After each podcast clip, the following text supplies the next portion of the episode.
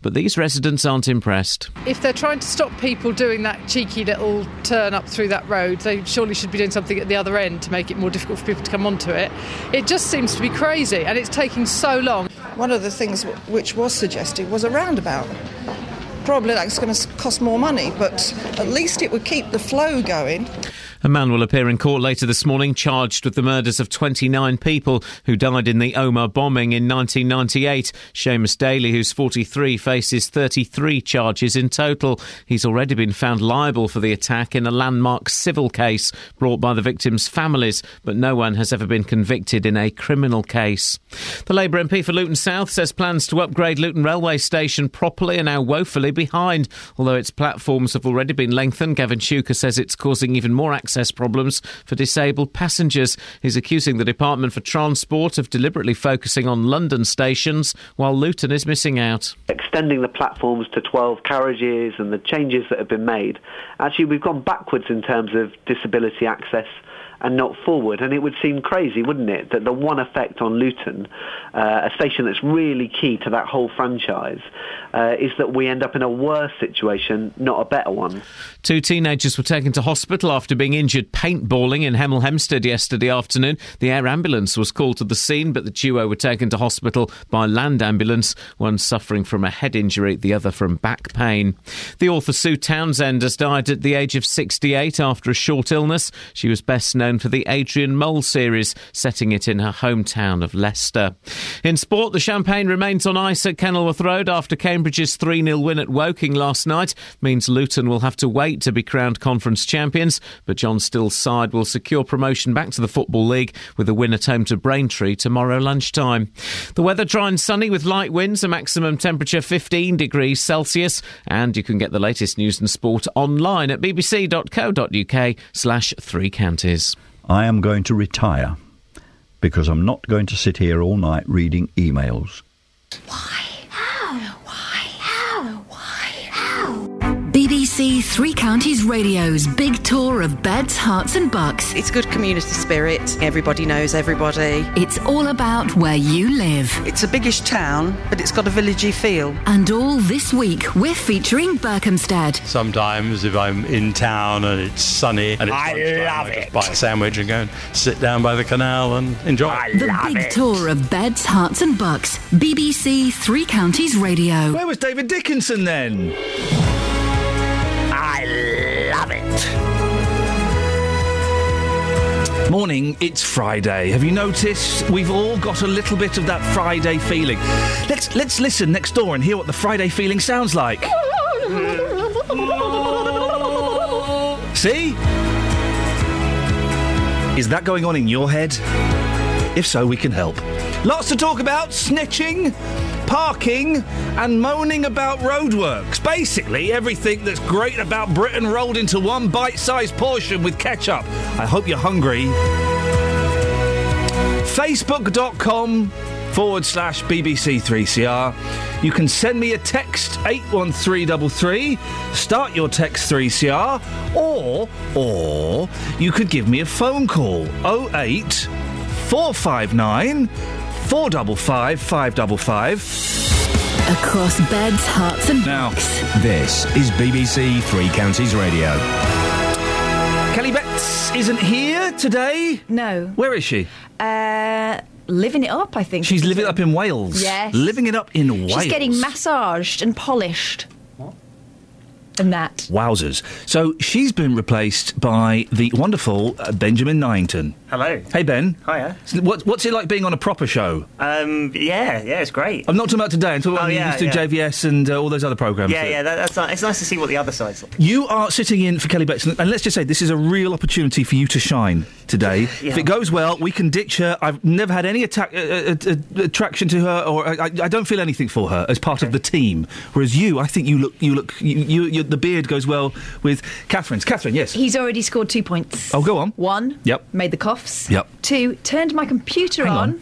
Hang on. Wow. He didn't make the. call. Oh, I'll, I'll, t- I'll take the, I'll take credit. Oh. He didn't make any coughs. Oh, okay. He scored one point. Yeah. He turned my computer on. Well- meaning I didn't have to scrabble under the desk like what Kelly Betts always makes me do. Yeah. Yeah, but he's lost a point Oh. because Ben, what did I ask you to do five minutes ago? Oh, to get you that track. I, I think just logged on. Okay, I'm just saying. I, I Oh, didn't know dear. you wanted it for next. I thought you I'm just saying wanted Kelly would have it by now. All right. So back, we're back to zero points. Okay, okay. sorry, not, Ben. Not a good start. Look at the dirty look that Tony Fish is giving you as well. He's disgusted. There we go. Lovely.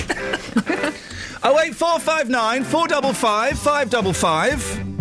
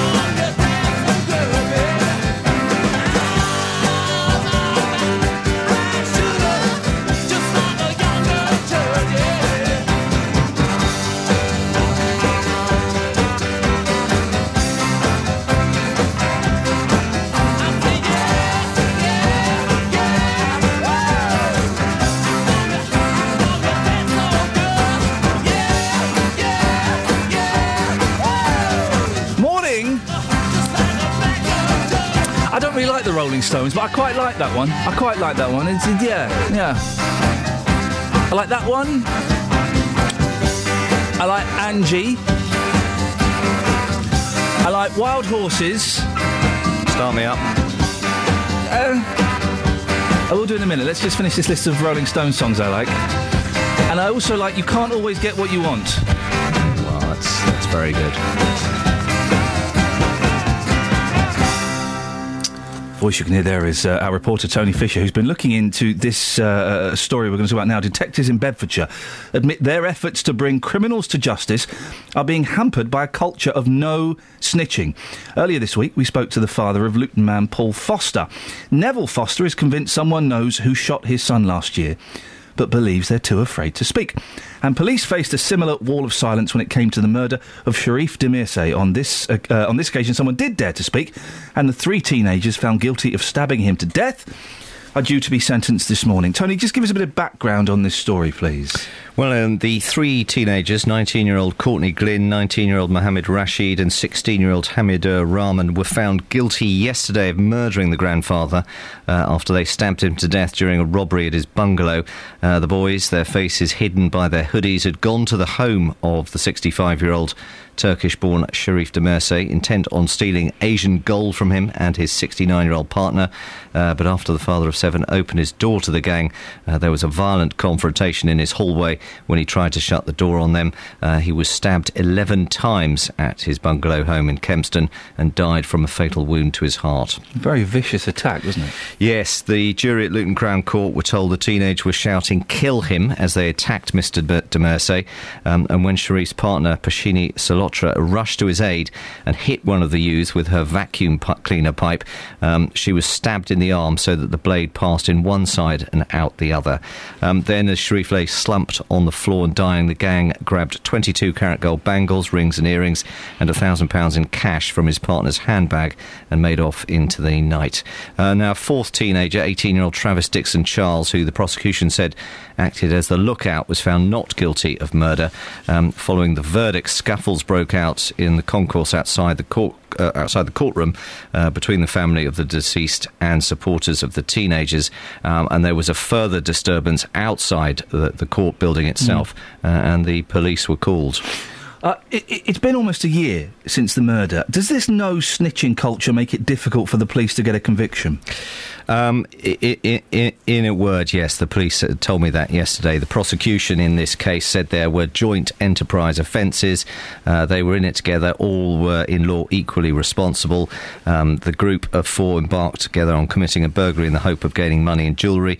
Um, the jury were told that following the stabbing, Courtney Glynn had quizzed uh, the youth, said to have been invited earlier over Facebook to take part in what they called the move, about whether he'd spoken to anyone about the murder. Um, the court was told that this um, interrogation, if you like, took place on a bridge over the river at Great Denham. Courtney Glynn said there was a snitch involved. The youth denied it was him. At this point, Glynn. Uh, according to the prosecution, showed him a black drawstring bag. He let him feel it, and the youth could clearly feel a gun inside. Glynn took out the gun, took out a magazine, and showed him four bullets in it. He said, This is what happens to snitches, and fired off a shot across the river.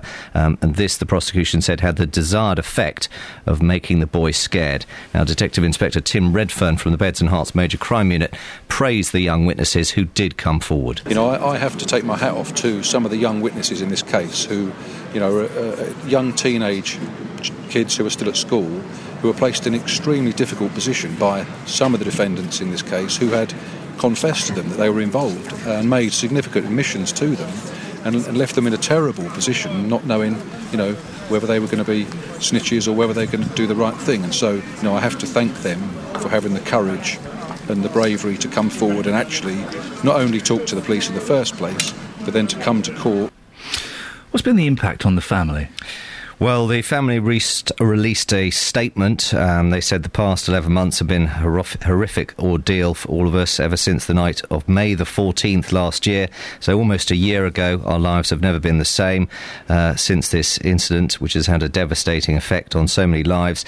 Sharif was a loving partner, father, and grandfather to his extended family here in the UK, Ireland, Germany, Austria, and Turkey, and will be deeply missed by so many. Um, the family liaison officer is Detective Constable Simon Albro. Sharif was originally from Turkey, but made his home in England some 40 years ago, and finally moved to Bedford seven years ago with his partner of 20 years, Pashini.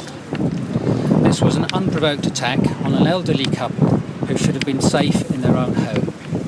An innocent man's life was tragically taken, and our mum and grandmother is still severely traumatised by what she witnessed and experienced. Well, thank you to Tony Fish uh, uh, for that report. I, I guess th- we're trying to think what we could ask off the back of this, how we could apply this uh, to to you and to your lives. And I guess the question is: Have you ever been hesitant?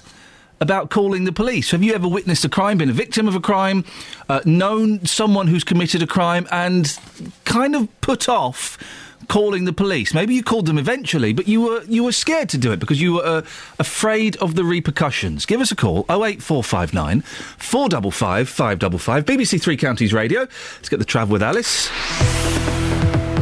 Travel news for beds, cards, and bugs. BBC Three Counties Radio. Good morning. On the M1 northbound, lane 1 is closed between junction 14 for Milton Keynes and 15 for Northampton following an accident. No delays on the cameras though. Onto the speed sensors in Broughton as you head towards the M1 junction 14. Charles Way is busy at the Northfield roundabout. I'm Alice Glossop, BBC Three Counties Radio. Thank you, Alice. 6.16, um, Friday, the 11th of April. I'm Iain Lee. These are your headlines on BBC Three Counties Radio. Detectives have thanked the witnesses who helped convict three Bedfordshire teenagers who murdered a grandfather at his home in Kempston. The trio will be sentenced this morning. Roadworks in Hitchin, which have caused lengthy delays for motorists for the past month, are due to finish tomorrow. Hertfordshire County Council has apologised for the inconvenience. And in sport, Luton will have to wait until tomorrow for a chance to clinch the conference title after Cambridge won 3 0 at Woking last night. Hmm, interesting. BBC Three Counties Radio.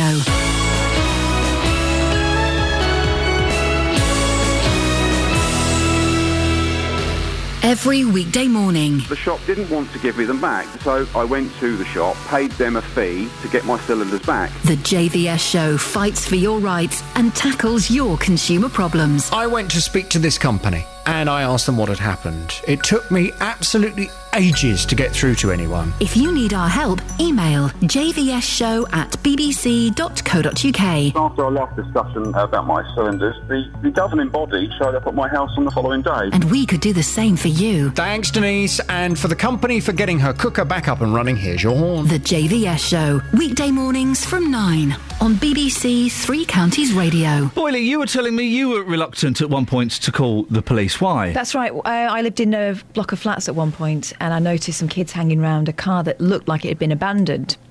And doing this job, unfortunately, you're kind of privy to information um, that um, other people might not be. And Yep. abandoned cars, you know, often the target of arsonists, you know, or they'll take the parts and then they set it on fire. Yeah. It was so close to the building, I just thought, I've got to say something. So I called the police. And it was only once I'd called them, I thought, oh, hang on a minute, these kids still outside. When the police turn Yeah. up, they're going to see, because they they'll come calling on me first, won't they?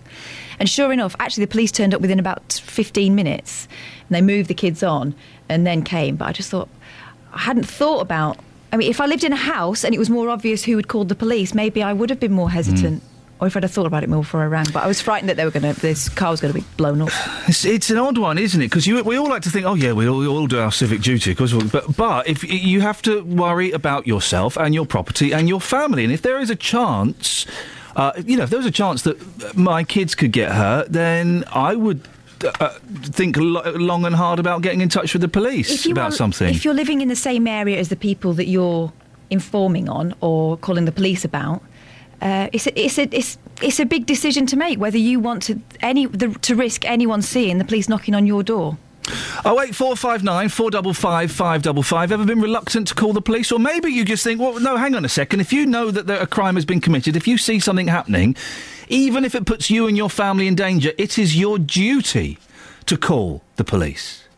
Oh eight four five nine four double five five double five. Now, I woke up this morning singing this next song. I've not heard this song for years. It's the Kinks, and it's a song that I, I, I don't I don't think ever gets played on the radio, and it's wonderful.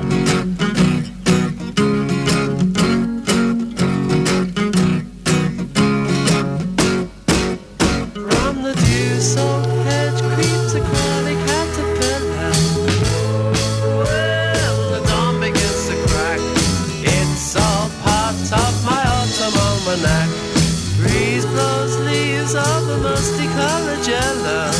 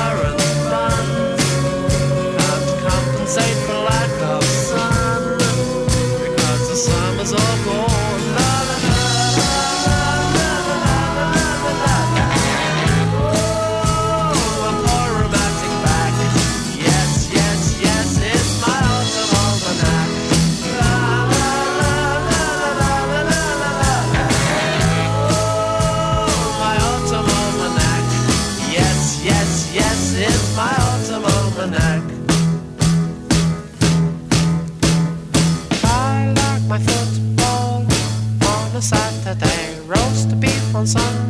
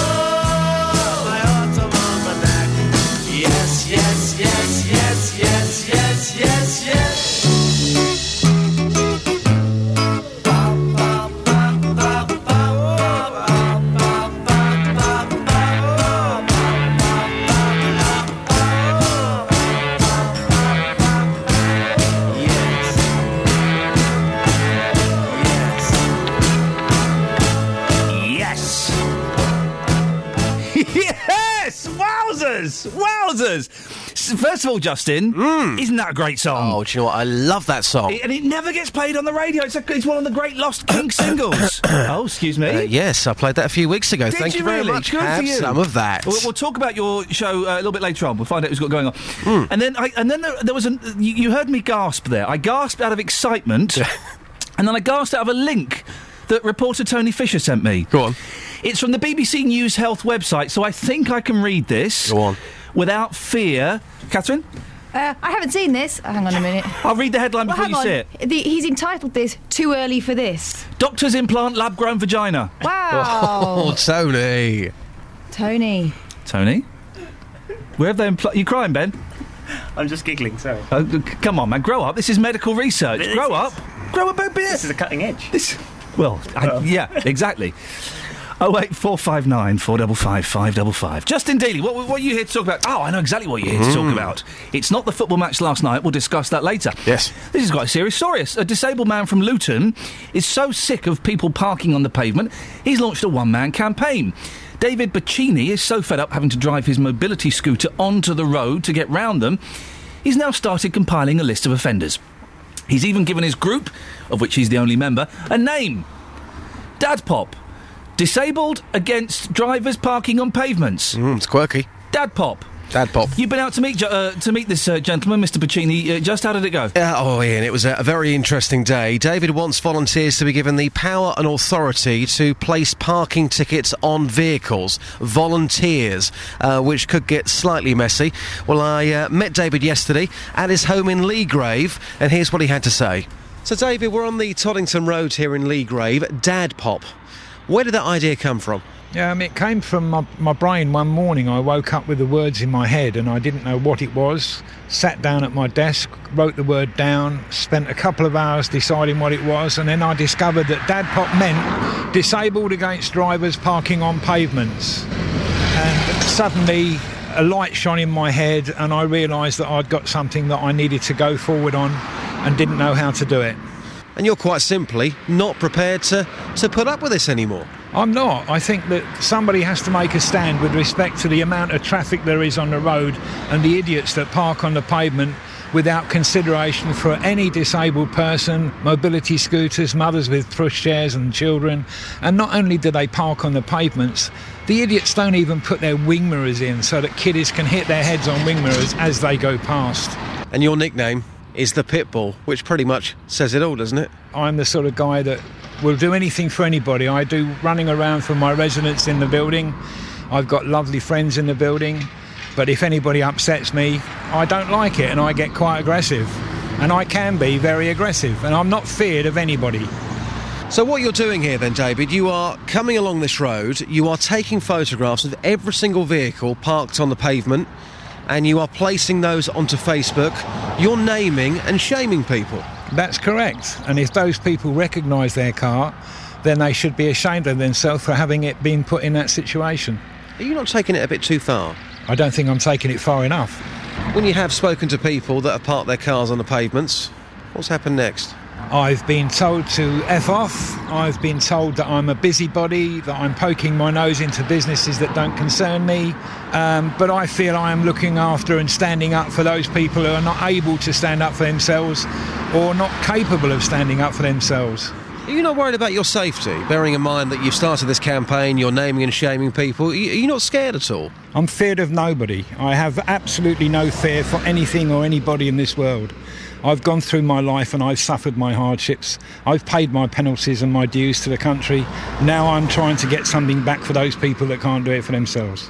Now, have you spoken to the local council about these issues? I mean, you're laughing. I have the local council coming around to see me next Tuesday afternoon. You've already mentioned that, that people have abused you. They've called you a busybody. If we have got people listening to this right now and they are parking on pavements every single day without a care in the world, what would you like to say to those people right now? What's your direct message to them? Just consider your own situation. You have a parent who might get ill, might become disabled, have to use a mobility scooter, need to get past, and because your car is parked on the pavement, they can't. How would you feel? What would you do? How would you respond to your parents if they said that to you? Not like they do to me and swear and curse at me. I think this is where it needs to change.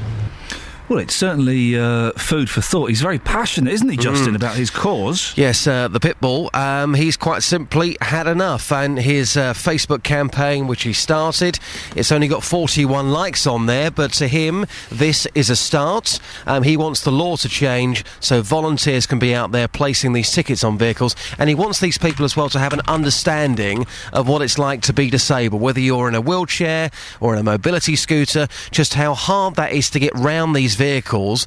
Uh, you're either going onto the grass, uh, where there could be glass there, and you could, could get a puncture, or you're going into the road as well. The Toddington roads are, are particularly busy and a fast road as well. A lot of people speeding down that road. I saw David go around a vehicle in his mobility scooter, and from what I could see, it didn't look particularly safe. So he wants something to change and change quickly. Well, just uh, an, an update on the. If you type in Dad Pop. Um, on Facebook, you you find it. He, he's up to fifty three. Up to 53 now. and I'm sure by the end of the show we'll be we'll be pushing hundred. Uh, and it is an, it is an important thing. If you, um, uh, we, I remember we did about a year ago, we did a, um, a, a report on blind people who were upset with people putting their bins out the night before. Yeah. because they kept bumping into the bins. Um, and it's one of those things that as an able-bodied person. You don't really consider. You don't really consider about your bin being in the way, or your car being up on the curb, or, or, or anything like that. Yeah, I mean, look, to be fair, he said that, that the people have laughed at him. There could well be people laughing right now, but this is not just about disabled people. It's not just about Luton as well. He makes the point, you know, what about young mothers that have got pushchairs? Who wants to be going down the road with a baby in a pushchair, having to walk into a busy road I've to to get do around it. the vehicle? I've yeah, had to- I've had to do it. And he's saying, you know, come on, guys, have some thought, have some consideration for people that have to do that because somebody is going to get seriously hurt unless people's attitudes change. Justin, cracking stuff. I'll speak to you later about your show tomorrow, and I'll also speak to you later on about the football match last night. Very interesting result there. Say interesting, I mean, you know. For beds, cards, and bugs. BBC Three Counties Radio. On the M1 northbound, lane 1 is closed between junction 14 for Milton Keynes and 15 for Northampton after an accident. No delays on the cameras or sensors though. In Hertford, Welham Road looking slow, heading away from the centre of town just after Hertford North Station. On public transport, the Metropolitan line has severe delays between Wembley Park and Baker Street after a signal failure. London buses and Chiltern Railway are accepting tickets though. I'm Alice Glossop, BBC Three Counties Radio. Dad pop. Where did that idea come from? Yeah, it came from my, my brain. Across beds, Herts, and bugs. This is BBC Three Counties Radio.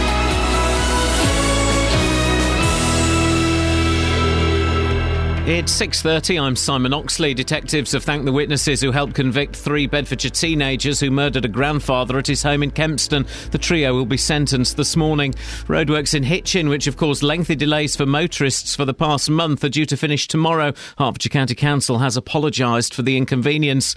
A man will appear in court later this morning, charged with the murders of 29 people who died in the Omagh bombing in 1998. And the author Sue Townsend has died at the age of 68 after a short illness. She was best known for the Adrian Mole series. Three Counties Sports. BBC Three Counties Radio. The champagne remains on ice at Kenilworth Road after Cambridge's 3 0 win at Woking last night means Luton will have to wait to be crowned conference champions. But John Still's side will secure promotion back to the Football League with a win at home to Braintree tomorrow lunchtime. They will, though, check on the fitness of leading scorer Andre Gray, who limped off on Tuesday night. Not as bad as we thought. Uh, whether or not Saturday, I'm not sure, but not as bad as we thought. So um, I think that's not going to be too terrible. But Mark Cullen was fantastic, and you know we're very lucky. And I say that you know to to have that you know with, with Mark, the same as when we was very lucky to have Andre when Mark was scoring goals and hurt his ankle. Also tomorrow, Watford and Milton Keynes Dons aim to keep their slim playoff hopes alive. Watford are at Millwall, the Dons host Crawley. Stevenage and Wycombe continue relegation battles. Stevenage are at home to Colchester, Wycombe are away to Newport. And Chelsea join Real Madrid, Atletico Madrid and Bayern Munich in this morning's Champions League semi-final draw. The American Bill Haas shot a four under par opening round of 68 to lead golf's US Masters by a shot from the reigning champion Adam Scott. Woburn's Ian Poulter carded a four over par 76. Buckinghamshire's Luke Donald a 79. Favourite Rory McIlroy is three shots off the lead. There's a lot of times here where middle of the green is a is a good shot, and you take your two putts and you move on. And I felt like I did a good job of that today. I'm gonna have to do a lot more of that over the next three days because you know if conditions stay the same and they put some of the pin positions in, in tough spots, it's going to be tough to get to these pins. It'll be tough to get your ball close. You know anything around even par, one under, two under is a good score. BBC Three Counties News and Sports. The next full bulletin is at 7. Call 08459 455 555. BBC Three Counties Radio. You can give us a call. You're more than welcome to. Catherine Boyle has um, joined me into my. How are you getting on with um, with? Um, Ben. uh, yeah. Yeah, pretty good. He's, going uh, all right? yeah, oh, he's willing. He's what? Willing. Okay. Which is, you know, more than Kelly is. It's unusual. Exactly. It's unusual So, here. Um, yeah, good. I was pretty impressed actually when he turned my computer on for me. Press the button, did he? Yeah. Yeah. Yeah, but you have to get under the desk to do it. Oh, yeah, okay. He Yeah. volunteered to do that. That's nice. So of him. that's kind. He's not isn't made a coffee and by now Kelly would have made a coffee. it? Um, So all I'm saying is by now Kelly. I don't like to. Oh, I'm- sorry, sorry, Ben. What? Do you want the coffee? Oh, m- how did you know? that is very, very kind of you, mate. Yeah, Yeah, yeah. thank you. That's that is. I just thought I fancy a coffee. I wonder if Hey, you guys fancy that'll be coffee. awesome, mate. Yeah, I really appreciate Do you want that. to go now? Or Now? Now? Now? Yeah. Yeah. Yeah. How, how do you take it? Um, white no shugs. White no sugar. White no sugar. Yeah, Same- and the same as, same oh, as. Okay, good. I, I knew that though. I just we're, thought I'd we're low maintenance. Got a aren't cup, mate. A Yeah, cup I'll- I'll uh, in memory to Davy Jones. Okay. God bless him. One of our fallen brothers. Thank you, Ben. That's all right. You're still sat there. Huh? What? I, okay, fine. What? What? I don't. No, you. What's, what, now, is it, now it's gone weird, hasn't it? Yeah. There he goes. He's he's off. He's going to come in here now. It's going to be awkward. Team Nigel's going to get. in I'll meet him touch. at the door, hang. Yeah, did meet him at the door. Don't don't let him come in. Thanks, Ben. Don't come- Appreciate it. Don't come in. Appreciate you. He's a little bit creepy. He's trying. Hey, right, Ben. Good lad. We're just not used to people trying. Too hard. Should we play a record? Yeah. Um, and then we'll do the Pappers. okay. yeah? Yeah, yeah, yeah. A few questions That I need to know. How, well you, could ever hurt me so. I need to know what I've done wrong and how long it's been going on. I Was it that I never Paid enough attention, or did I not give enough affection? Not only will your answers keep me sane, but I know never to do the same mistake How again. long has gone for? You can tell me to my face, or even on the phone. You can write it in a letter. Either way, I have to know. We're committed to this now. did It's nearly finished. never treat Treat you right, Did I always start the fight? Pretty much. Either way, I'm going out of my mind. All the answers to my questions I have to Thank find. God that's over.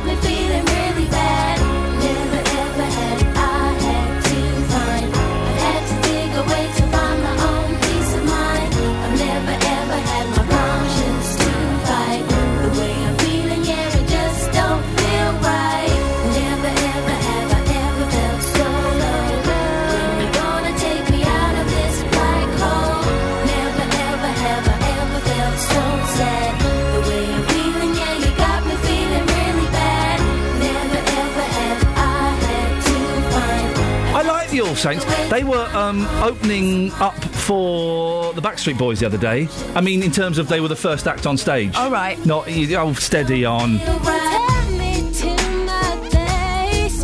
You can tell me on the phone. Ooh, you can write it in a letter, babe. 'Cause I think they are the Sugababes mums. Yeah, they, I think they are. The original Sugababes. The real ones. Yeah. Who are now. uh, Not uh, allowed to call themselves a They're back together, but they're not the Sugababes. What are they called? Mutya, Keisha, and T'other one. Siobhan? Sinead? Why not? Yeah. It's one of them. Yeah. They're very good anyway. Carry on. I got a bit of a frog in my throat today. Cough it up. Cough it up, fuzzball.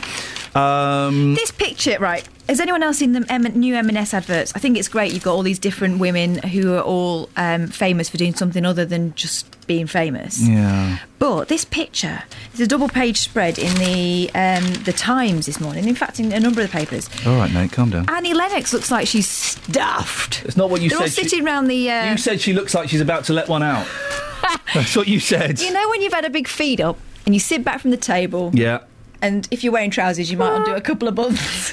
you might do a couple of buttons. Hang on, hang on. Look, Ben, Annie Lennox looks like she's stuffed, doesn't she? I couldn't eat another bite. Emma Thompson does a bit as well. That's on straw- strawberries, is it? All right, Yeah. all right, Ben. Let's not. She's not eating a Let's cake. not get carried away, mate. She's not eating a This cake. is a silent roll. When you the, the coffee de- coffee delivery is a silent roll.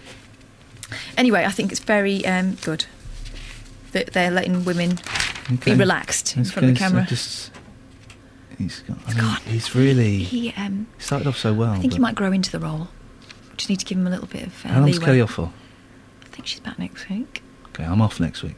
But I'm, I'm in Monday. Monday. Okay, well, you know, got to give people a try. Well, let, us give this coffee a try. Let's give this coffee a try. Yeah, taste test. Hey, feel play. That's a good cup of coffee. Is it all right? And it's- yeah. and it's I was, hot. I was a bit concerned because I put the milk in first. Whoa! Whoa! Why did you tell me No, no, that? no, that's the way Might you as do well it. say you stirred it with your No, winky. no, that's the way you do it. No, you don't, because if you put if it's instant coffee, if you put the milk in first, then you get the granules. It doesn't. No, but I, I stirred it so that you wouldn't get the granules. You don't want to burn the granules. That's it. So this milk. cup, you bought me this cup, Catherine, and it really, every time I drink, it brings a tear to my eye. It's Davy Jones, 1945 to beautiful. 2012. Three wonderful portraits of the, the man, the myth, the legend, the Manchester cowboy. I only got it yesterday, and every time I drink, it reminds me of our, of one of pop music's greatest losses. Yeah. Blooming um, Matt Barney, what's his name? Barry Caffrey. From the JVS show. Yeah. He was swanning around the office yesterday, supping from this cup. He could see it was a memorial mug as well. Why would you? T- why would you drink from the mug of a dead man? And he came up to me. Why would you do that? He came up to me to talk to me. While Whilst- wielding it. Well, you, oh, and I, what I wanted, and I, what I said was, all right, um, uh, Matt, nice to see you. Yeah, thanks for the Name's con- Barry. Yeah, thanks for the con- oh, that's why you gave me a funny look. Thanks for the conversation, really good conversation. Yeah, thanks, conversation, conversation. Thank. What I wanted to say was, give me that cup back. You don't deserve to drink from that. Take your lips off it. What you need to do Yes. is what I do with Yeah. any special kind of ceramics. Pop them in my drawer. yeah, she's got a point. Hey, if you put them out there, they're for general consumption. It's not Matt Barney's fault. uh, page three of the Sun. What's on there? I wonder. Well, there's a, uh, a Kelly, 23 from Daventry. She's not. She's not shy in the slightest. She's not shy in the slightest. But motorist has slow sex drive. A randy motorist Oh, was pulled over by police for having sex while driving. with someone else or? Cops stopped his Nissan Micra. It's a small car. Yeah, I have one of those. They're pretty good. After a traffic camera showed it moving slowly and weaving erratically. The driver was found. Erotically. That's quite good. Here he comes, look.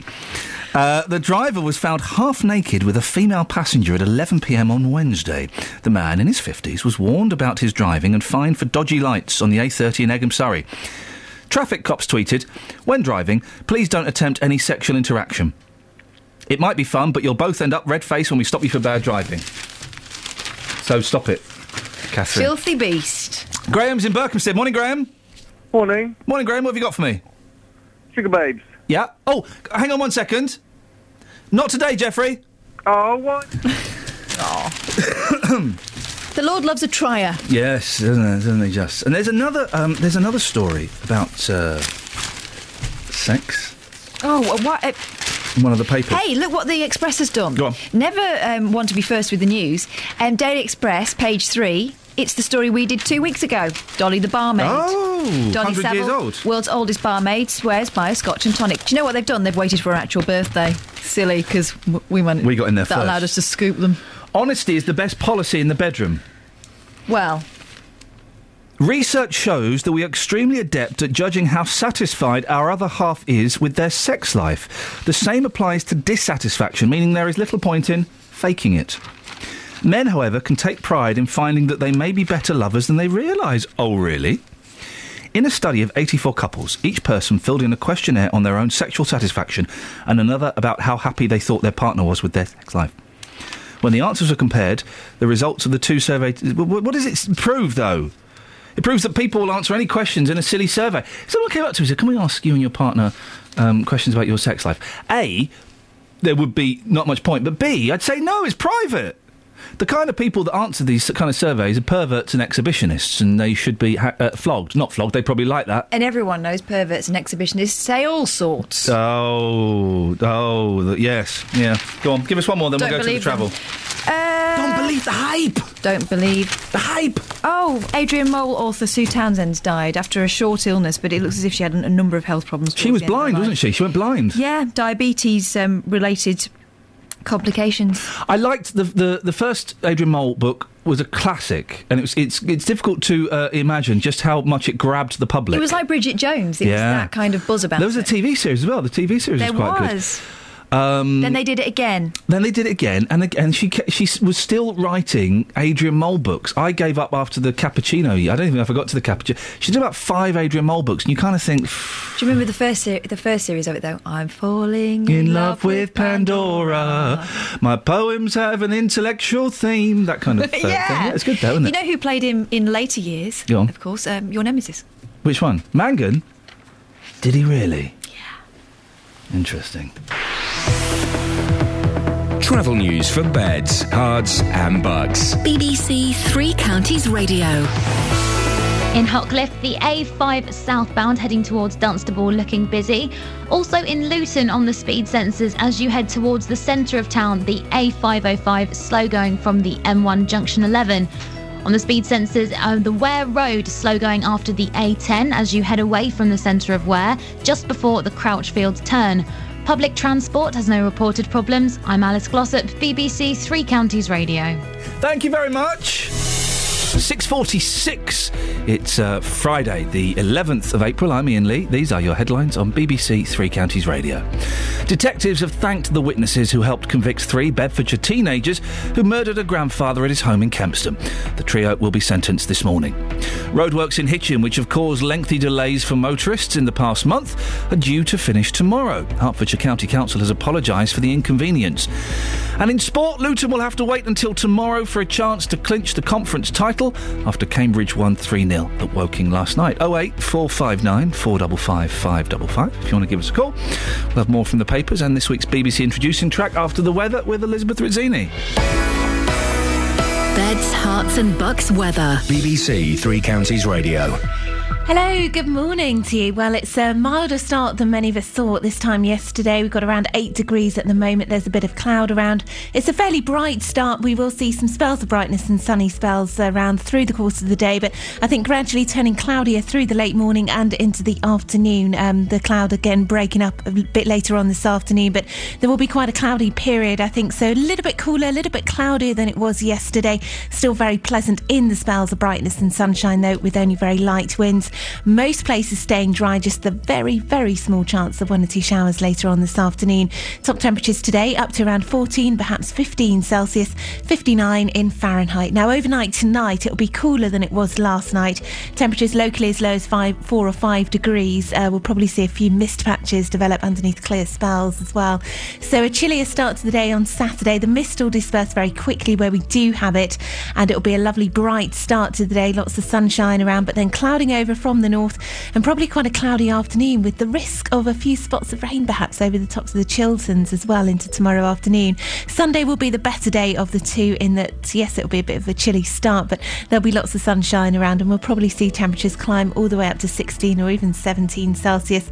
Um, that's uh, 63 in Fahrenheit. Very lovely day on Sunday, and the high pressure set to dominate uh, dry, settled weather into the start of next week. That's the forecast.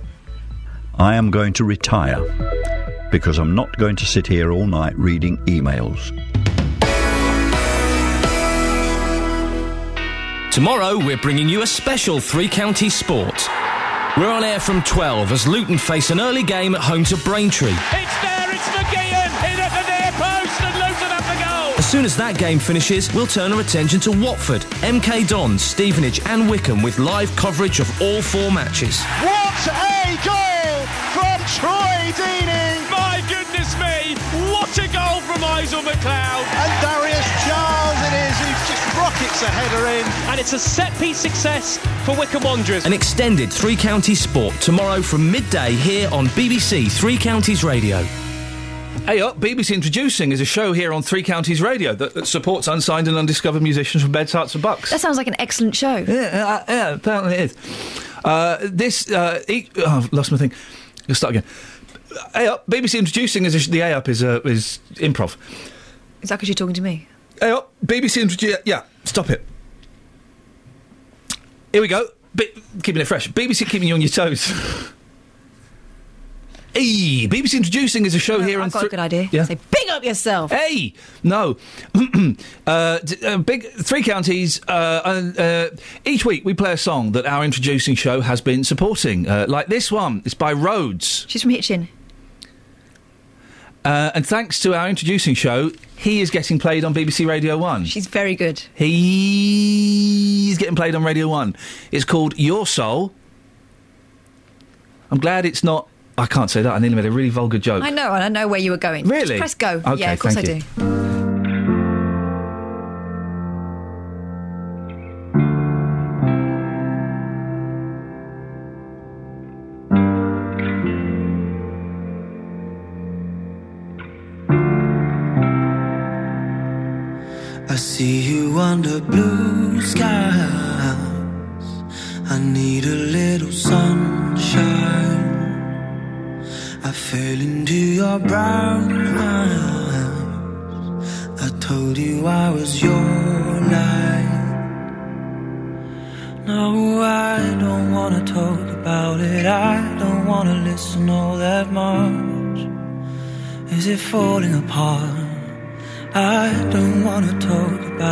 I just wanna hold your hand.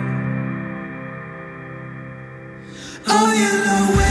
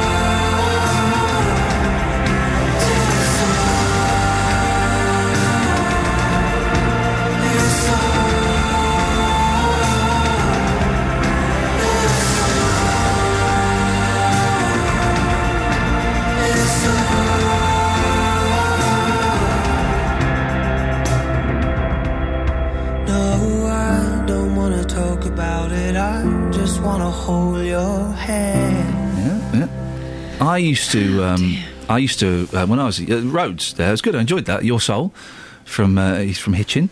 Uh, I used to write songs when I was young, Yeah, I did. and they were, you know, I want to hold your hand, but not in the Beatles. I want to hold your because that they're not. The Beatles aren't singing about actually holding her hand. Oh. They're singing about. Oh. Yeah. Anyway, that was I enjoyed that. Excellent work. Good work, young man. Onwards and upwards. Now, the roadworks in Hitchin, which have caused traffic chaos for the past month. Home of road. Yes. It, well, it, roads is probably well, well, roads. Hey, all linked. They're due to finish tomorrow, bracket Saturday. Herts County Council has apologised for the inconvenience caused at the junction of Charlton Road and the A602 Parkway, but say the work is necessary to improve the safety of the junction. Well, here's a reminder about how strongly people felt about them at the beginning. They spoke to our reporter, Tony Fisher. Right, so I came into Hitchin this morning. I came through Hitchin. It took me half an hour to get through Hitchin because of these roadworks at the junction with Willow Lane, Charlton Road, and the Parkway. Um, it's going on for four weeks. I mean, it can't continue, can it?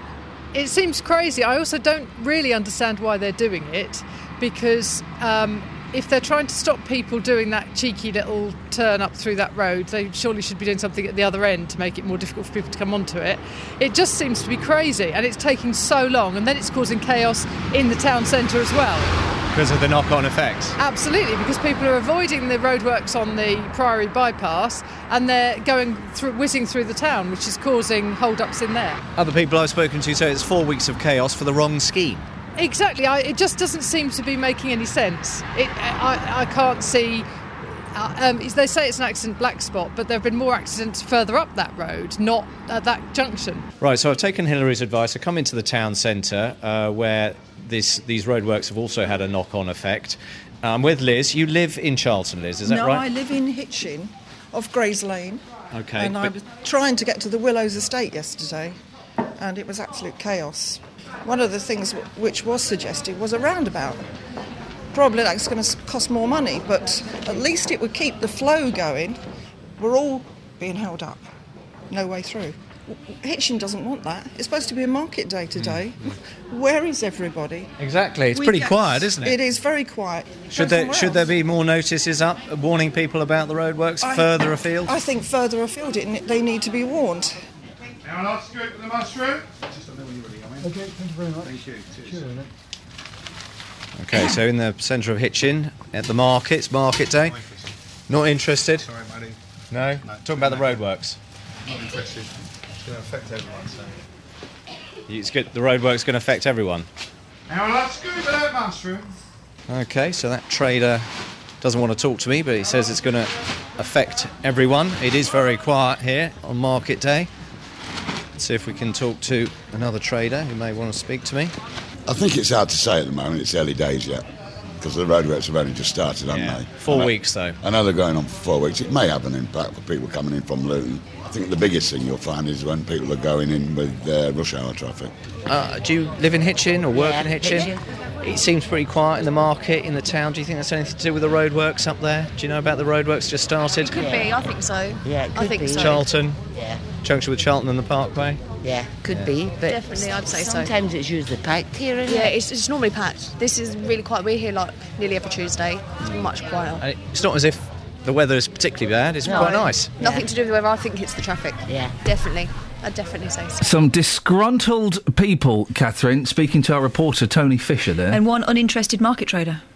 That's unusual, isn't it? Hmm. I tell you what um, I miss in central London these days the aggressive, uh, nay, rude uh, Evening Standard salesman. Now that it's a free newspaper, it's just, I don't even know who those people are giving it out. I miss the, the, the stroppy Evening Standard sellers that would have a go at you. Yeah. Sign of the times, though. You can't have them anymore. Yeah, disappointing, isn't it? Travel news for beds, cards, and bugs. BBC Three Counties Radio. Heading towards the A1M from Hitchin, the A602 looking busy to join the A1M at the moment. Also in Harpenden, the High Street heavy in both directions around Station Road. In Dunstable, the A5 looking slow heading north as you approach the Luton Road.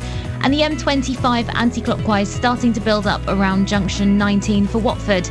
Public transport has no reported problems. I'm Alice Glossop, BBC Three Counties Radio. Thank you very much, Alice. Man, if you could have just heard the conversation I was having there with Catherine Boyle, it would have made your toes curl. Lots to talk about this morning. Give us a call 08459 455 555. You can also call us if you just fancy a chat. That's the way this show works. You want it, you're a bit bored? Eh, give me a call, we'll sort it out. Local and vocal across beds, Herts, and bucks. This is BBC Three Counties Radio.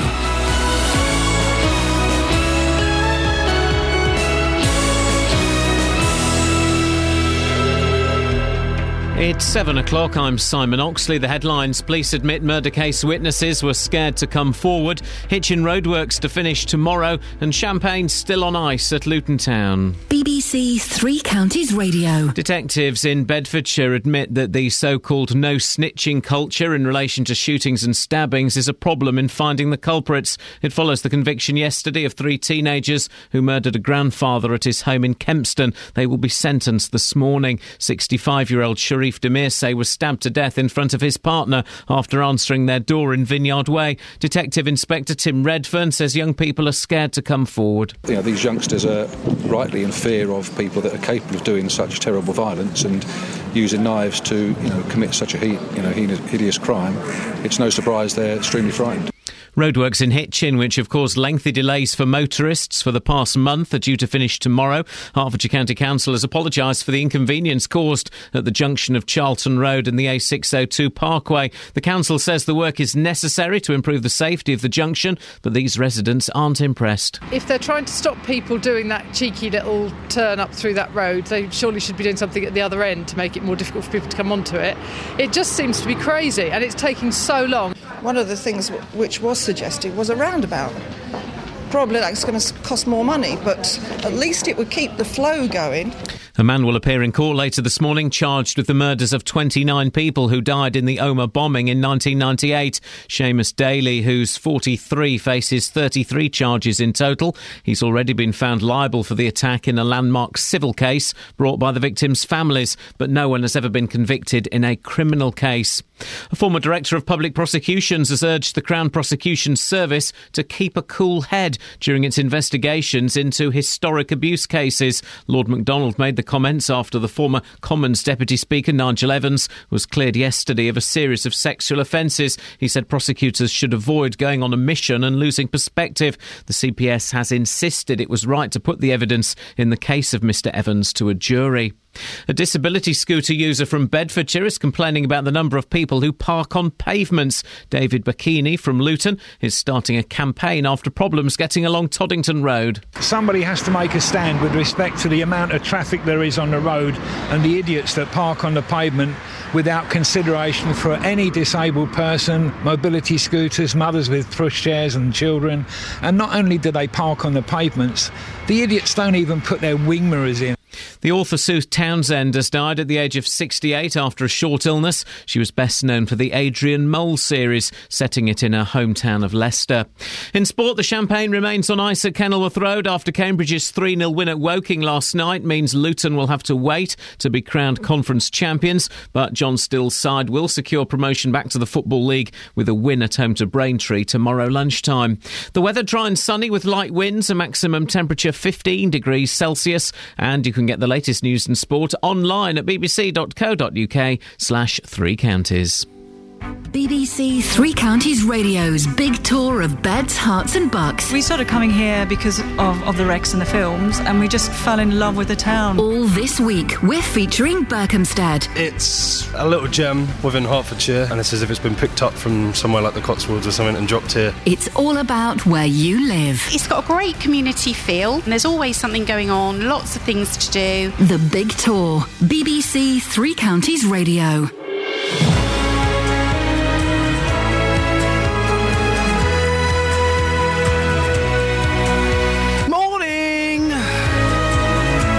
Iain Lee, BBC Three Counties Radio. It's Friday. Fan bloomin' Fan dubby dozy, kids. Lots to talk about between now and nine o'clock, including have you ever been reluctant to call the police? Perhaps you're a bit scared that there might be repercussions towards you or your family. Maybe you saw, you know, some kids being naughty over the road or someone you knew had committed a crime and you thought, ah, should I call the police? Really? We'll be hearing more about Dad Pop. No, it's not Cast and Coldplay. Cast. It's a gentleman who's very angry about people who park their cars on the pavements and get in the way of disabled people and young mums. And old mums. And dads. And we're having a right old whinge about roadworks, yes? Yes, of course. Facebook.com forward slash BBC3CR. Send me a text 81333. Start your text 3CR. And the best way is to uh, give me a call. A little bit quiet on the phones this morning. I can understand why. I can understand that. You can call in about anything you fancy, to be honest. 08 459 455 555. Across beds, Herts, and bucks. This is BBC Three Counties Radio. Detectives in Bedfordshire admit their efforts to catch. It was a little windy pops. I do apologise, especially when I'm doing so, quite a serious story. Um, detectives in Bedfordshire admit that their efforts to catch criminals are being hampered by a no snitching culture. The killer of Luton man Paul Foster is still at large 12 months on. Earlier this week, we spoke to his father Neville, who, along with the rest of the family, is convinced that people know more than they're prepared to say, but they're afraid to come forward.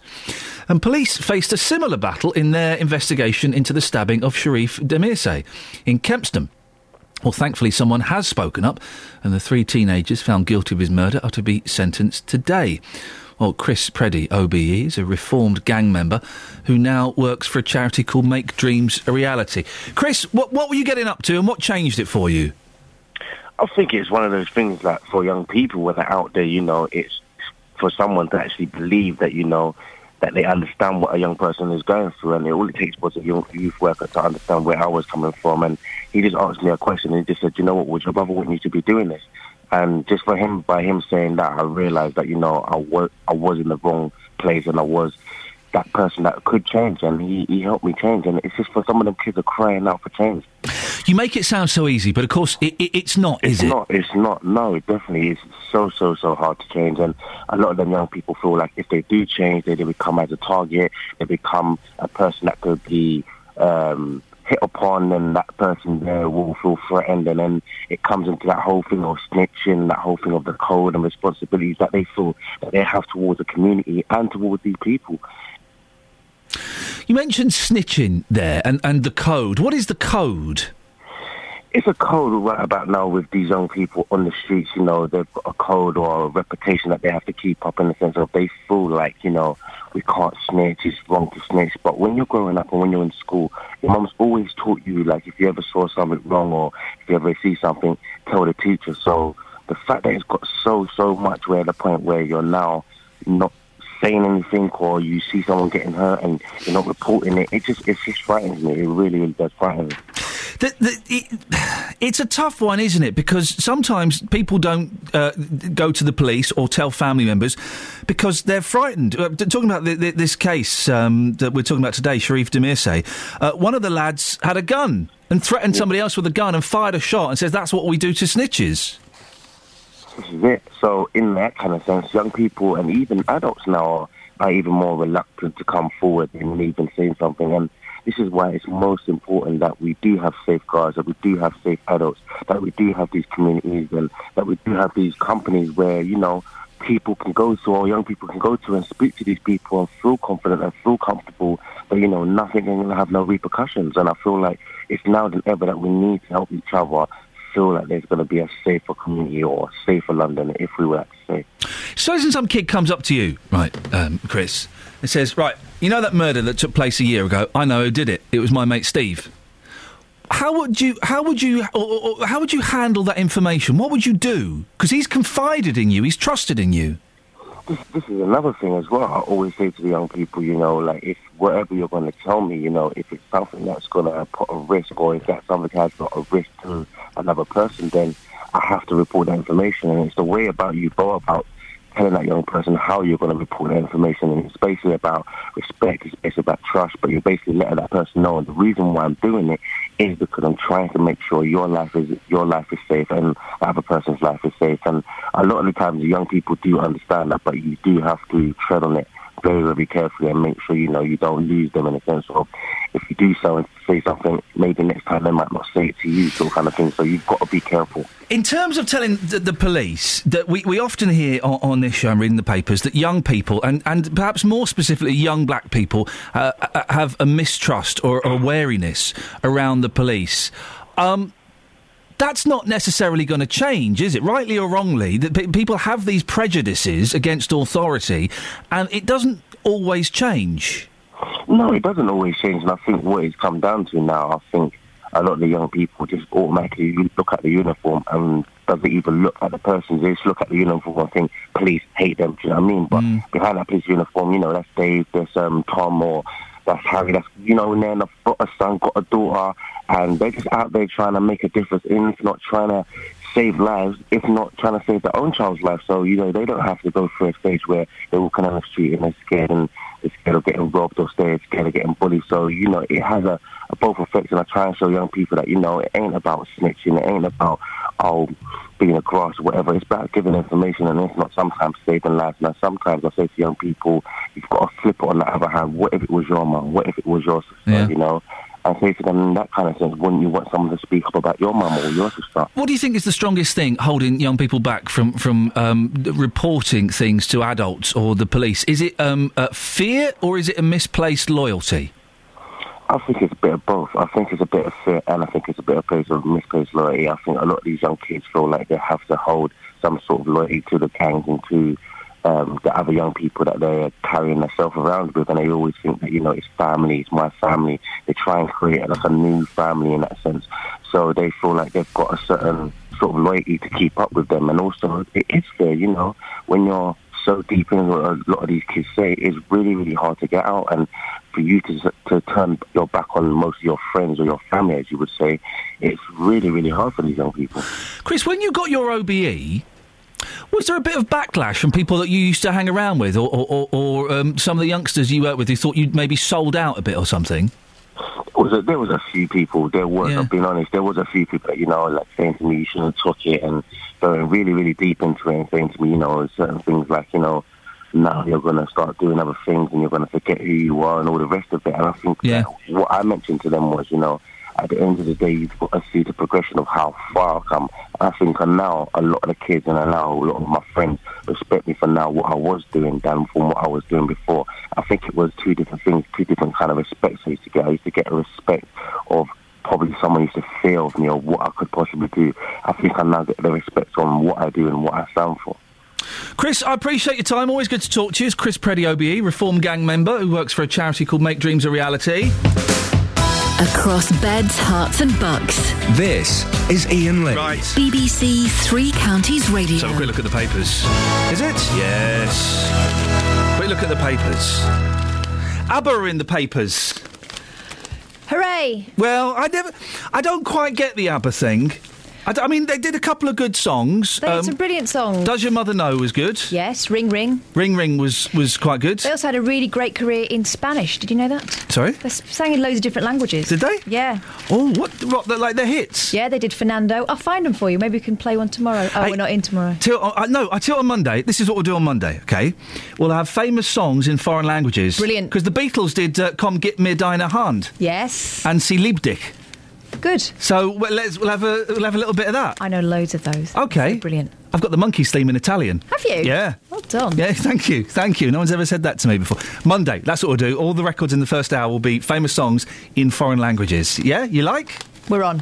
Um, the uh, the but anyway, they're in the paper. I don't know why. Forty years on now, but Aren't they rejoining? well, they keep saying no, but they will. Well, the blonde one kept saying no, but I think now she's saying yes. I um, my favourite was always uh, Frida. Yeah, Anma. That's who I wanted to be. If she was called Frida, why were they called ABBA? It should have been Her Ab. name's Anna Frida. But she was called Frida. They shortened it. Like we call you E No, you d- what? When? or Anne. Sometimes we call you Anne. Who does? Um, oh, Brenda. What? Ben, why are you laughing? Are you in on this? I'm not, I'm not. What? Don't look at me. I'll just make the coffee. Oh, yes, please. Milk, no sugar. Yeah? Thank oh, you. I'd love one. Classic, Bants. It's classic Bants. early in the morning. Ben, welcome. Um, but yeah, I never, I, I never quite got the ABBA thing. I was more of a Carpenters. I love the Carpenters. I was too. more of a Carpenters. Have I told you about when I saw the Carpenters? Yep. Have I told you several times? It's a good story. It's a good story. I saw the Carpenters. Yeah. How many people here have seen the Carpenters? Guys, guys, guys. I've seen the Carpenters.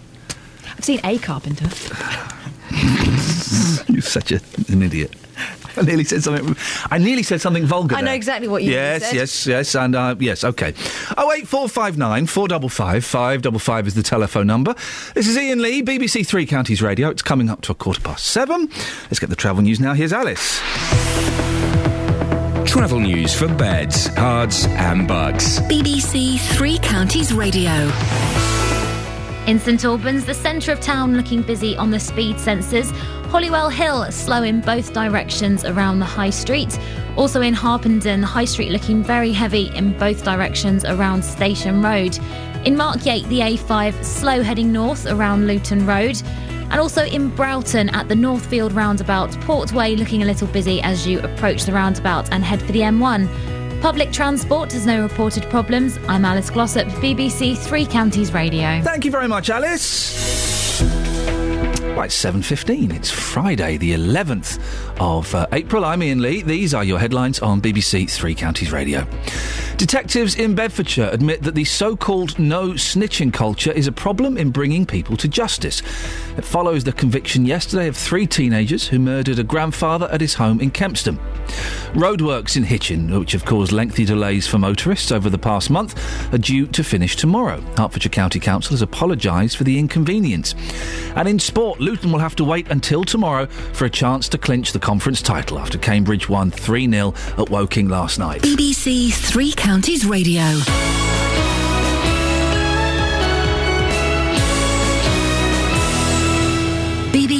Three Counties Radio's big tour of beds, Herts, and bucks. The town is steeped in history. You've got Berkhamsted Castle within the town. Inviting everyone to where you live. A little gem within Hertfordshire, and it's as if it's been picked up from somewhere like the Cotswolds or something and dropped here. And all this week, we're featuring Berkhamsted. I love my town. I adore it. I wouldn't swap it for the world. If you've got a story everyone should hear about, let us tell them about it. I like St Peter's Church. It's lovely to go and sit in if you want to. Quaint little market town that's really lively and buzzy. The big tour of beds, Herts, and bucks. Berkhamsted is a lovely place to live. BBC Three Counties Radio. Now, a disabled man from Luton has become a one man parking patrol. David Bacini from Luton uses a mobility scooter. He's so fed up having to drive onto the road to get around cars parked on the pavement, he started documenting the worst offenders. He's also given his campaign a name Dad Pop. Disabled against drivers parking on pavements. Dad Pop. Well, Mick Dillon, uh, Chief Exec of the Disability Resource Centre in Dunstable, joins me in the studio. Morning, Mick. Morning. We'll come to you in a second. Uh, our reporter, Justin Dealey, has been looking into this. You met David the other day, didn't you, Justin? He's not very ha- happy. No, he's not happy at all. I met him on the Toddington Road in Leagrave. Uh, David wants volunteers to be given the power and authority to issue parking tickets.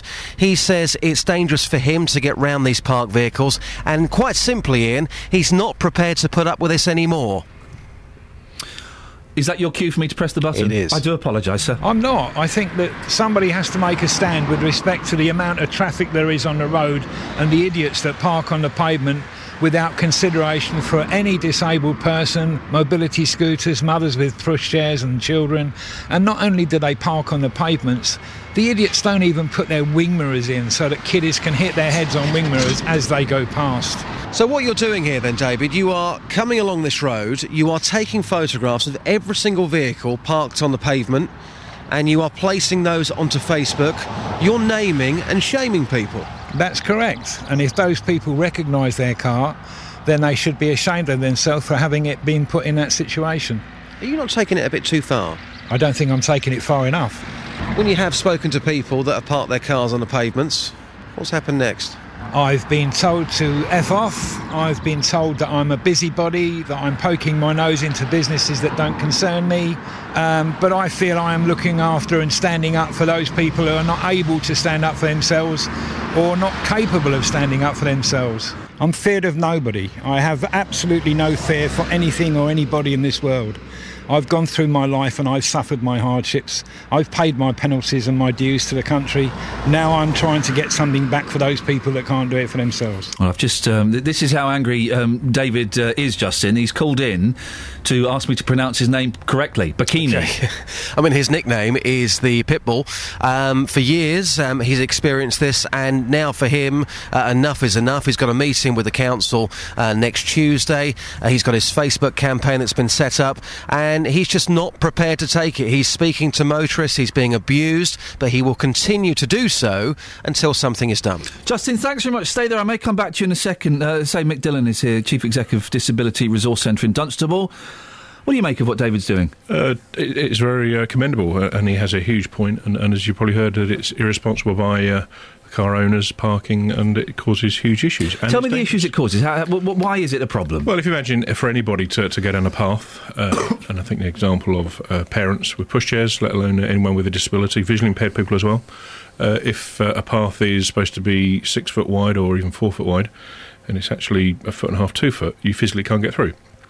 Then uh, certainly wheelchair users and, and people with pushchairs might play hunt the drop curb to try and find how to get off of the path, Yep. uh, get onto the main road, into the main road, and that's clearly dangerous and, not appropriate. The whole problem has really come around from uh, if you're in a London borough, and you can guess parking in London boroughs, they're, they're very hot on things, and they're going to clamp you and do things straight away. The 32 London boroughs for the last uh, 16 years have had a basically no parking on curbs acceptable at all. That's one, wheel, two, or four. Unless there's that little blue sign we rarely see. Yeah, there's some there's some places you, you, you're permitted to Yeah, and it. it shows uh, literally a car parked. I'm doing it now for, for television. He's doing the People wonky hand. Yeah, so people can see parking on an angle, uh, or you can park on the footpath uh, with permission. Yeah. Uh, London boroughs are very hot on it. Um, and what's happened since 2011 is with the decriminalisation of traffic wardens and, and, and you know the police. Some local authorities take control. Some police authorities will take control. But of course, police is not a high priority. Understandably, it's just one of the things that they have to prioritise. Uh, and the reality of decriminalising it means that it doesn't get done. Now, ultimately, they're not breaking the law because outside of London, it's still very hazy what the law is and how it's enforced. So, no enforcement will create this all the time. So what do we do then? Listen, I've p- pushed my mum in a wheelchair. I've had to go into the road b- because of cars, uh, and the same when, I, when when the kids were in buggies. I've also parked on the pavement. Now, when I have parked on the pavement, I have a big thing. I always make sure that there is room for a wheelchair to get past. That's kind of my thing. But um, wh- how do we stop people doing it then? Well, it's got to be enforcement and it's got to be uh, with penalty notices, the local authority. I mean, if you tell the local authority they'd make money out of it, I'm sure their ears would prick up and they would look at it very differently. It's no different to parking across somebody's entrance, you know, Mm. to, to their, their front garden, perhaps, really, that, that public highway, that, that area that you're not supposed to park on. Mm. Uh, and yet we do. Now, you could argue it's because there's lack of parking spaces, could be there's poor design if it's by shops and there's only one or two bays and you want a whole road, a whole area of places to park then you know it could be bad design is creating this whole issue. But I think, uh, and I spoke to David by email a little while ago, and he has that passion, uh, certainly through emails and as you've heard this morning. Um, and it's about channeling that. There is an e petition from government set up by somebody else to try and get this whole non-London based, if that makes sense, everywhere else to catch up with London, so it becomes enforceable. Um, now that's still got uh, eight months to run, and it needs hundred thousand to even be debated by uh, uh, MPs. Mm. Uh, it's in the hundreds at the moment, not hundred thousand, in the hundreds. Mm, so it's got a long way to go. It's unlikely to run. It's not going to go that far. But I think you know, every local authority could do something tomorrow. You know that has the parking enforcement control. They can make a huge difference tomorrow, even on the hotspots. That's not difficult, and call it a pilot or a little campaign. David would clearly uh, help run that, and, and one of the things was to get David to speak to Luton Borough, and I'm pleased he has, because they have the ultimate authority. Uh, uh, us as individuals, no matter who we are, Mm. don't have the authority to, to engage, and you can imagine that, you know, there'll be more issues for the police to do if we start to engage in a negative way. Justin, one of the things uh, that, that struck me about that report is uh, the abuse. Absolutely. That he gets. Yeah, you know, D- David is, as, as he says in the piece, he. You played as the censored version as well, yeah, didn't you? abs- absolutely. Um, a lot of people have been very, very rude to David, but but he doesn't care. In his words, he fears absolutely nobody. He can be quite aggressive himself. Um, but yeah, a lot of people think that he's just a busybody. Why are you here? Why are you taking a photograph of my vehicle? Well, his point would be, well, I'm doing that because you shouldn't be there in the first place. You should be uh, ashamed of what you're doing, and hopefully, by naming and shaming, those people won't do it again. It's interesting, isn't it, that, that, that he gets so much abuse, Mick? Well, I think there's a excuse me, a- the bigger issue of sometimes disability hate crime you hear about, and just how p- people and society engage with disabled people. Sometimes, now, excuse me, at the resource centre we try to engage in partnership, and you know some people try to do it by direct action and, and rights, Mm. and there's a, a role for both of them. Is, is my take on things. Uh, from from my experience, and you know, I haven't suffered from typically hate crime as such, and I'm, I'm reasonably big and look after myself, hopefully, and I can bark and, and make a noise. But some people look very frail and vulnerable. Yeah. Um, if I come up to where someone is blocking a drop curb and I can't get on or off, uh, and literally the look, or it's pretty obvious what's going on that you can't get any further, and, and you you nearly have a Mexican standoff, but ultimately people get the get Yeah. the message and they will move. Now, of course, an abandoned car parked on the curb, people are often gone. I just think you know you can do the individuals, and David could spend hours and, and months and months on something that you It would needs to be never overcome. Yeah, and that's where the, the local authority, as I say, tomorrow could could sweep something, could have a local bylaw, just to avoid the doubt and get on with it. I think it's good to raise awareness, and I think that's really important what David's doing, and so you can feel his passion about it. Three counties, you know, all of them could really go for it and, and make a huge difference very quickly, and this is where the local authority can give a positive message to save people. Uh, we got uh, Peter in Wolverton. Morning, Peter. Good morning, Iain. Peace be with you, brother. Thank you, boss. What would you like to say?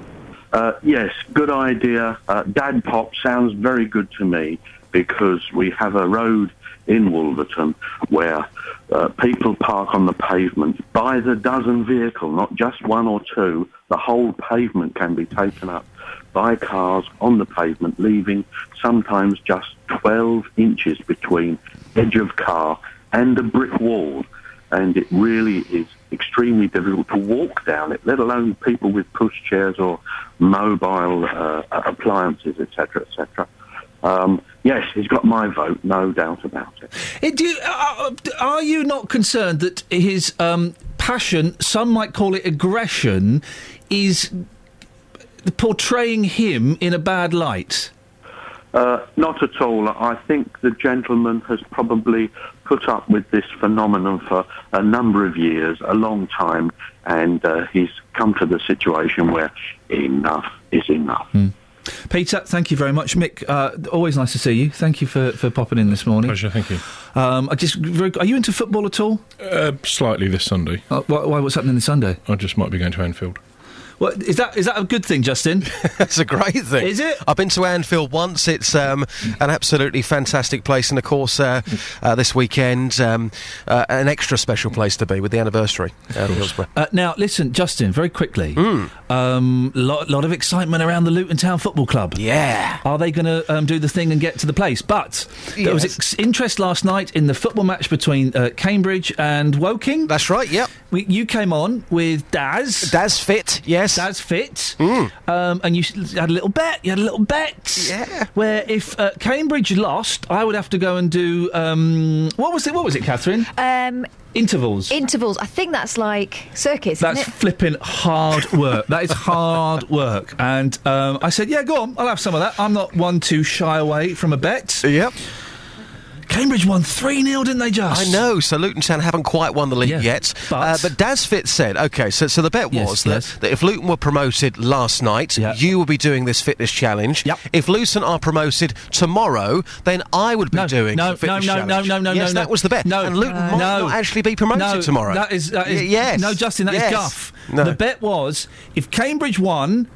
You know, if, if Woking won, I would do the uh, fitness challenge. If Yep. Cambridge won, you would do the no, fitness challenge. No, no, you're wrong. The bet was No. if, if Luton were promoted this last night, you would do it. guff. If Luton were promoted on Saturday, I would do it. right, Listen I- on the tape. Go back to the tape. There's only one way to sort this out. Fight. You both do it. No, I get, I, right, okay, we're going to. Right, Justin, I'm going to speak to you after the news because I'm going to get Oxley involved in this. Okay, that's 'Cause he- fine. um, uh, will you go with Oxley's uh, final verdict? Um, go on then. Yeah, yeah. You're going to trust Simon Oxley, a man who never. He doesn't even know how to lie. I'll speak to you in about five minutes, Justin. Thank you, Mick. Thank you very much for coming in. I'm sorry you had you. to witness that childish banter, but Justin really does my head in sometimes. BBC Three Counties Radio. Let's get the travel news now. Here's Alice. Travel news for beds, cards, and bugs. BBC Three Counties Radio. Speed sensors in Hitchin, the A505 queuing as you approach the centre of town. Also in Harpenden, High Street still looking very heavy around the station road in both directions. In St Albans, Watling Street is busy as you approach St Stephen's Hill. And in Hertford, the A414 busy as you head towards the centre of town from the A10. Public transport has no reported problems. I'm Alice Glossop, BBC Three Counties Radio. Across beds, Herts, and bugs. This is BBC Three Counties Radio.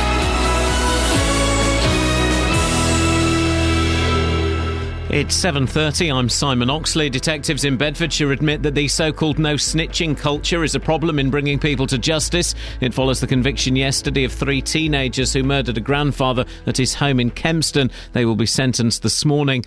A 43-year-old man is due in court this morning charged with the murders of 29 people in the Omagh bombing in 1998. Roadworks in Hitchin, which have caused lengthy delays for motorists for the past month, are due to finish tomorrow. And the author Sue Townsend has died at the age of 68 after a short illness. She was best known for the Adrian Mole series. Three Counties Sports. BBC Three Counties Radio. The champagne remains on ice at Kenilworth Road after Cambridge's 3 0 win at Woking last night means Luton will have to wait to be crowned conference champions. But John Still's side will secure promotion back to the Football League with a win at home to Braintree tomorrow lunchtime. Also, tomorrow, Watford and Milton Keynes Dons aim to keep their slim playoff hopes alive. Watford are at Millwall. Karl Robinson's Dons host Crawley. If we lose any of our games now with the six point gap, I think it almost becomes an impossibility. But until it's mathematically impossible, don't think you, don't expect me to stop. If they don't want to try let, try hard between now and then, they won't be here next year. So this is this is a chance for them to prove to me that they deserve to be here next year while still competing for this year. Stevenage and Wycombe continue relegation battles. Stevenage are returned to Colchester, Wycombe are away to Newport, and Chelsea join Real Madrid, Atletico Madrid, and Bayern Munich in this morning's Champions League semi final draw. American Bill Haas shot a four under par opening round of 68 to lead golf's US Masters by a shot from the reigning champion Adam Scott. Woburns Ian Poulter carded a four over par 76, Buckinghamshire's Luke Donald a 79. Here's Ian Carter. A wide open Masters remains that with 39 players within five of the lead. The late starters yesterday trailed in the wake of Haas's 68 and struggled to make an impression. Justin Rose and Phil Mickelson could only manage four over par 76s, and Lee Westwood bogeyed the last for a 73. So the Englishman starts today five strokes behind after Haas made up for a bogey at the first with a round that included five birdies. Defending champion Adam Scott and 2012 winner Bubba Watson are handily placed after 69s that were matched by Louis Oosthuizen, with Rory McIlroy after a 71 three behind.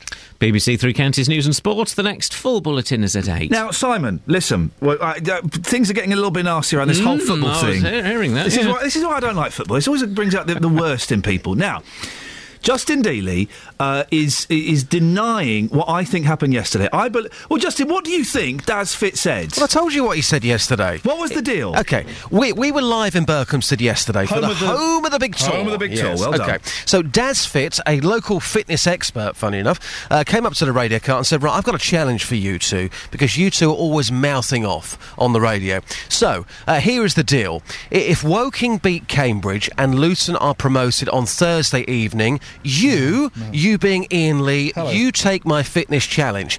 If Luton Town are not promoted on Thursday and they are promoted on Saturday, that means you, J Dog, Justin Dealey, you, you take the challenge. What I heard, and we'll go over to uh, Simon in a second, and whatever he says, we will we will both agree with. Mm, What I heard was, if Woking uh, win, I do the fitness.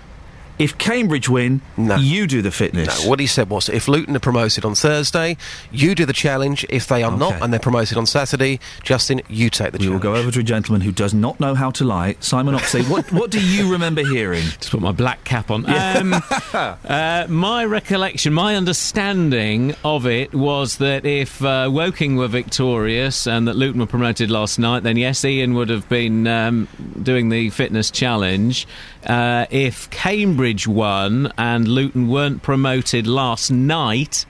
Then Justin would be doing it. I No, don't. I don't. I have to say, Get the tape I don't out. recall it being specific to Saturday. I think it was specific to last night. Justin, get rid of that. that is my understanding. Thank you, thank you, Simon. This Sorry, is Just- it. So, that's all right, sorry. So, Justin, you're going to stick with that? Uh, well, yeah, go on then. Well, no, no, No, no, that's fine. Listen, I've had a lot of ice cream recently, and being a supporter, I could do with some fitness exercise. And uh, being a supporter, Fitness I exercise, th- I, think, yeah, yeah. I think most fans would have preferred it if Cambridge did get a result last night, taking it to tomorrow. So if. Luton win tomorrow, of course, at the end, at the final whistle, they are playing for something tomorrow. Okay, and if Luton win tomorrow, I will dig happily into my pocket and give Simon Oxley the five pounds. Mm-hmm. Uh, but Justin, you're going to do the fitness challenge with Daz Fit, and you're going to record it for the show, and we look forward to hearing that. What next week or something? yeah. Thank you very much indeed, gentlemen. Across beds, Herts, and bucks. This is Iain Lee. BBC Three Counties Radio. I'm not. Can you, and if you heard that yesterday, could you call in and just just clarify? Simon's right. There was no mention of. It, it, it was if uh, whoever won last night, either me or Justin, um, would do the fitness challenge. That's what it was. That's what it was. It's what it was. It's what it was. It's what it was. It's what it was, Ben.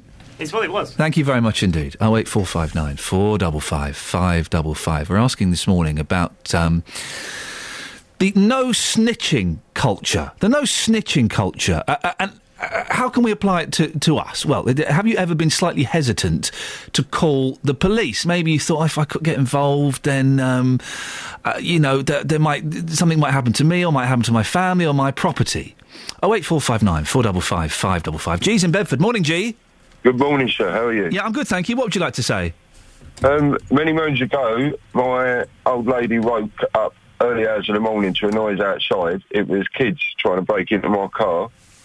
She banged on the window, frightened them off. They ran down the road. She then woke me up. I had to go her for banging on the window because they've now run away. I've got to chase them. Right. I did chase them. She gave me a description of the fella that was actually bending down trying to do the lock. Um, and it, at three o'clock in the morning, there weren't many people about. She said there was three of them and gave a good description of the one that was doing the damage. Yes. I caught them at the shops. They fitted the description, right number of kids. So I grabbed hold of the one that she'd give me a description of and went to take him back to my place, but he put up a bit of resistance. Yeah. So I, I had two choices, and I either give him a clout and made him, dragged him back to my house, and I, or I looked across the road. There was a phone box. I said, "Right, we're going in there." He, he was up for that, so we went in the phone box. I called the old bill, and I kept him in the phone box until they arrived. They arrested him, took him away, but when it came down to it, my old lady wouldn't testify because she was frightened that they would come back and do more damage or do something to the house or, or whatever. So we, we didn't actually prosecute because Can you understand, G, why your old lady is old lady mother or wife? Wife. Wife. Okay. Can you understand why your wife was reluctant to to, to uh, testify, or, or did you find it frustrating? Um, both. Yeah. I can understand why, but I don't blame her because she's right. Uh, They, they, they could come back. They obviously know where we live because they looked up at the window when she banged on it. So, yeah, the possibility's there, and I don't blame her for, for, for doing that. But at the same time, when she woke me up at three o'clock in the morning, someone's trying to break into your car. I was I was on my toes and went and grabbed hold of the fella. G, I appreciate your call. Would anybody else have chased after a load of kids at three o'clock in the morning, been trying to break into their car? No, once they're gone, they're gone. You're not going to chase them, are you? In the dark. Oh, no, I'm, I'm, I'm, I'm getting the impression from G. He's a big lad. Saying that, we all need a big G, don't we? We all need a big G. Oh eight four five nine four double five five double five. Ever chased after crooks? There we go. Ever chased after crooks? Um, never chased after them. There were some kids breaking into a, a, a lock-up garage near me a couple of years ago, and so I turned on. This was like two o'clock in the morning. I was coming home from a job. I turned on all the lights in my house, so the lights were ablaze, and I went and stood in the middle of the street outside my house with the door open, so I could run back in if I needed to on my phone, and very loudly pretended I was talking to the police. Yes, officer, there are four of them, and I can see. And they saw me, and they um, they scarpered, sharpish. I wouldn't chase after. Crooks. Sometimes you do things in the heat of the moment, though. I um, grabbed a pickpocket's hand once. Oh, how romantic! He had he had his hand in my friend's backpack as we were walking along. Sort of turned around, thought he's walking quite close, and I saw him, and he was he was ferrying things backwards. There was about three of them, and afterwards I thought. What an idiot! He could have grabbed me back, you know. As it was, he went, "What?" He just made a big scene, as Yeah. if I'd started on him for nothing. In a situation like that, I'd have a go. You don't think about it, Yeah, you just because you you're so furious. Yeah. Trying to think, would I? Yeah, I, I, pro- I, I think I'd have to. And if someone, for example, snatched my wife's handbag, You'd probably find yourself chasing them I would before you realise. I'd, I'd chase them. But the trouble is, whenever, oh. oh, but the trouble is, whenever I've tried to do that, my, my my girlfriend always goes, "No, don't do it, just in case something happens." So if I see injustice, I want to fight it. She's a Scouser though, isn't she? She is a Scouser, yeah. If Well, you she's see willing- injustice, you want to fight it. That's a no, That's a noble sentiment. Yeah. That is a. Well, when has that ever happened? Well, uh, you know, if I see something going on, like someone making too much noise or someone being like, you know, silly on the on the bus or something like that, I want to go over and say, guys, come on, silly on the bus? So that's the place to be silly. Like they're they're being mouthy or you know, little If they're being things and stuff like aggressive. that. and I just want to say, guys, calm down. And Tony's like, no, no, don't don't talk to I remember once I was on the bus, right, and I'm going to act this out, and it's and this will mean nothing to you at home. I'm really sorry, right? I'm on the bus. I'm on the phone. Okay, on the top deck. I'm on the phone. I'm, I guess I- maybe I'm talking a little bit too loudly, but I'm not being obnoxious. Well, And very slowly, the guy directly in front of me, right? He sat there, very slowly. He just turned round, really slowly, looked at me, raised his hand, raised his middle finger, and then put it down, and then turned back to the point where I laughed and I said, "I've got to go." The fella in front of me just turned around and flipped me the bird. so I ended the phone conversation. It worked. I like his style. He was very, very cool about it. Oh eight four five nine four double five five double five. Would you get involved? Would you be reluctant to call the police? And ever chased crooks? We'll have that. Jez is in High Wycombe. Morning, Jez. Good morning. Ever cha- Oh, thank you very much indeed. Ever chased crooks? Uh, I haven't chased crooks, no, but I've um, I was in a situation once where the uh, uh, the place I lived was a, was a shop underneath, and there were people breaking in the sh- into the shop. Um, in the early hours of one morning, they smashed the door in. Oh no! And you could hear them in the shop rummaging around. And uh, I phoned the police while they were there, but of course they'd scarpered by the time you know we, we sort of got outside. Yeah. And um, Were you came. not? Were you not worried that there might be a little bit of um, consequence? Yeah, I mean, there's always this this uh, this thing about people. You hear stories about people that report crime and then they get eggs thrown at their windows and things, windows broken and Yeah. sort of things. There's always that element of fear, isn't there? Yeah. But that's not Yeah. what you've called in about, is it, Jez? It isn't. No, no, go well, on. no, not not specifically, but that is a, that is another hot topic. Yeah, hot, hot topic. Yes. Um, can we get can we get Jez in to do our jingles? Definitely. He's great, isn't he? Hot topic. Hot topic. Give, hang on, let me get a bit. I, I don't know if the echo works on the phone line. Just just try it now, Jez. Hot topic. No, it doesn't work on there. Hot topic. Hot topic. Topic. Topic. Topic. Yeah. Um, yeah, I'm talking. I'm, I'm ringing about people parking on the pavements. It, it is a real problem for myself and my son because we're both partially sighted. Yeah. Um, and and I mean, we live on the main road, so obviously people aren't allowed to park on the, on the on the pavement for very long at all. So it's not too much of a big deal. And it's more the side streets when we walk down to the park or into town or whatever from here. Yeah. It's dreadful. It is absolutely awful. Um, another thing that winds me up, I know it's a different subject, but people cycling on pavements. I think, I think, to be honest with you, there needs to be a blanket ban. They need to be fined, prosecuted, whatever it takes to stop them from doing it. Well, there, I thought there was. I thought there was a blanket ban. We've mentioned this before. I thought there was Well, a blanket ban why do people people. still do it? Why do people still do it? I would never ride on the on the pavement, and I tell you why. Uh, because when I was 15, I was riding my uh, my bike on the pavement, my grifter on the pavement, and a copper copper said, "Oi, you are big enough to ride on the road." Never done it since because I've been terrified. Well, that's the thing. You, you, uh, uh, your generation, similar to mine, is you know you had the fear of the law, and you and you, you abided. If you saw a policeman, you were sort of scared. Whereas now people aren't really, are they, kids? Well, uh, yeah, I don't know. you know. Uh, Jez, listen, I appreciate your call. Thank you very much. Oh eight four five nine four double five five double five. Two birds, one stone. Craig's in Stevenage. Morning, Craig. Morning. How Ever- you doing? Yeah, good. Thank you. Ever chased crooks? I have, unfortunately. What Several happened?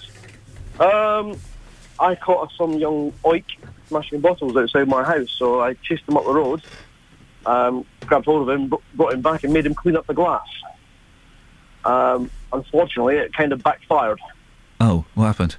Uh, I ended up being arrested. Oh, why? No, why? Why were you arrested? We often hear about these kind of stories. What? hap- Why were you arrested? Because apparently, because I put a hand on him, uh, it was classed as assault. Uh, I had to restrain him and bring him back to the house. Now, I- when I- you when you say you had to restrain him, Craig, what did you have him in a headlock or something? Oh no no no! Had a hold on by his shirt, um, around his sort of his shoulder area. Walked him back to the house. Called the police. They turned up, handed him over to the police, and they arrested me. Flipping it. Did they arrest the fella at all? Uh, no, he didn't get arrested. I ended up going to court, having a massive fine, and getting a criminal record. That's not uh, now, Craig. Be honest. Are you sure you didn't go over the top a bit? Absolutely positive. Because if that's true, you, we often hear about these stories and read about them in the Daily Mail, but to hear it from the, from the uh, horse's mouth, as it were, it's incredible. You must have felt very cheated. Um, it, well, it actually, it made all the national papers and uh, BBC TV yeah. about a mis- miscarriage of justice, but it uh, didn't go any further than that. How much was your uh, fine, and how long have you got the criminal record for? Is that forever? Criminal record will be forever, probably. Um, the fine uh, in total was twelve hundred pounds. Flipping it, Craig. Thank you very much indeed. Well, let, let, let's put it out there. Ever chase any crooks? Oh eight four five nine four double five five double five. BBC Three Counties Radio. Let's get the travel news. Travel news for beds, cards, and bugs. BBC Three Counties Radio. In Browson on the speed sensors, things busy at the Northfield roundabout. Child's Way looking heavy as you head towards the M1 junction 14. Also at the Black Cat roundabout, the A421 slow as you head towards the roundabout. And in Hitchin, the A505 is queuing as you approach the centre of town around the roadworks.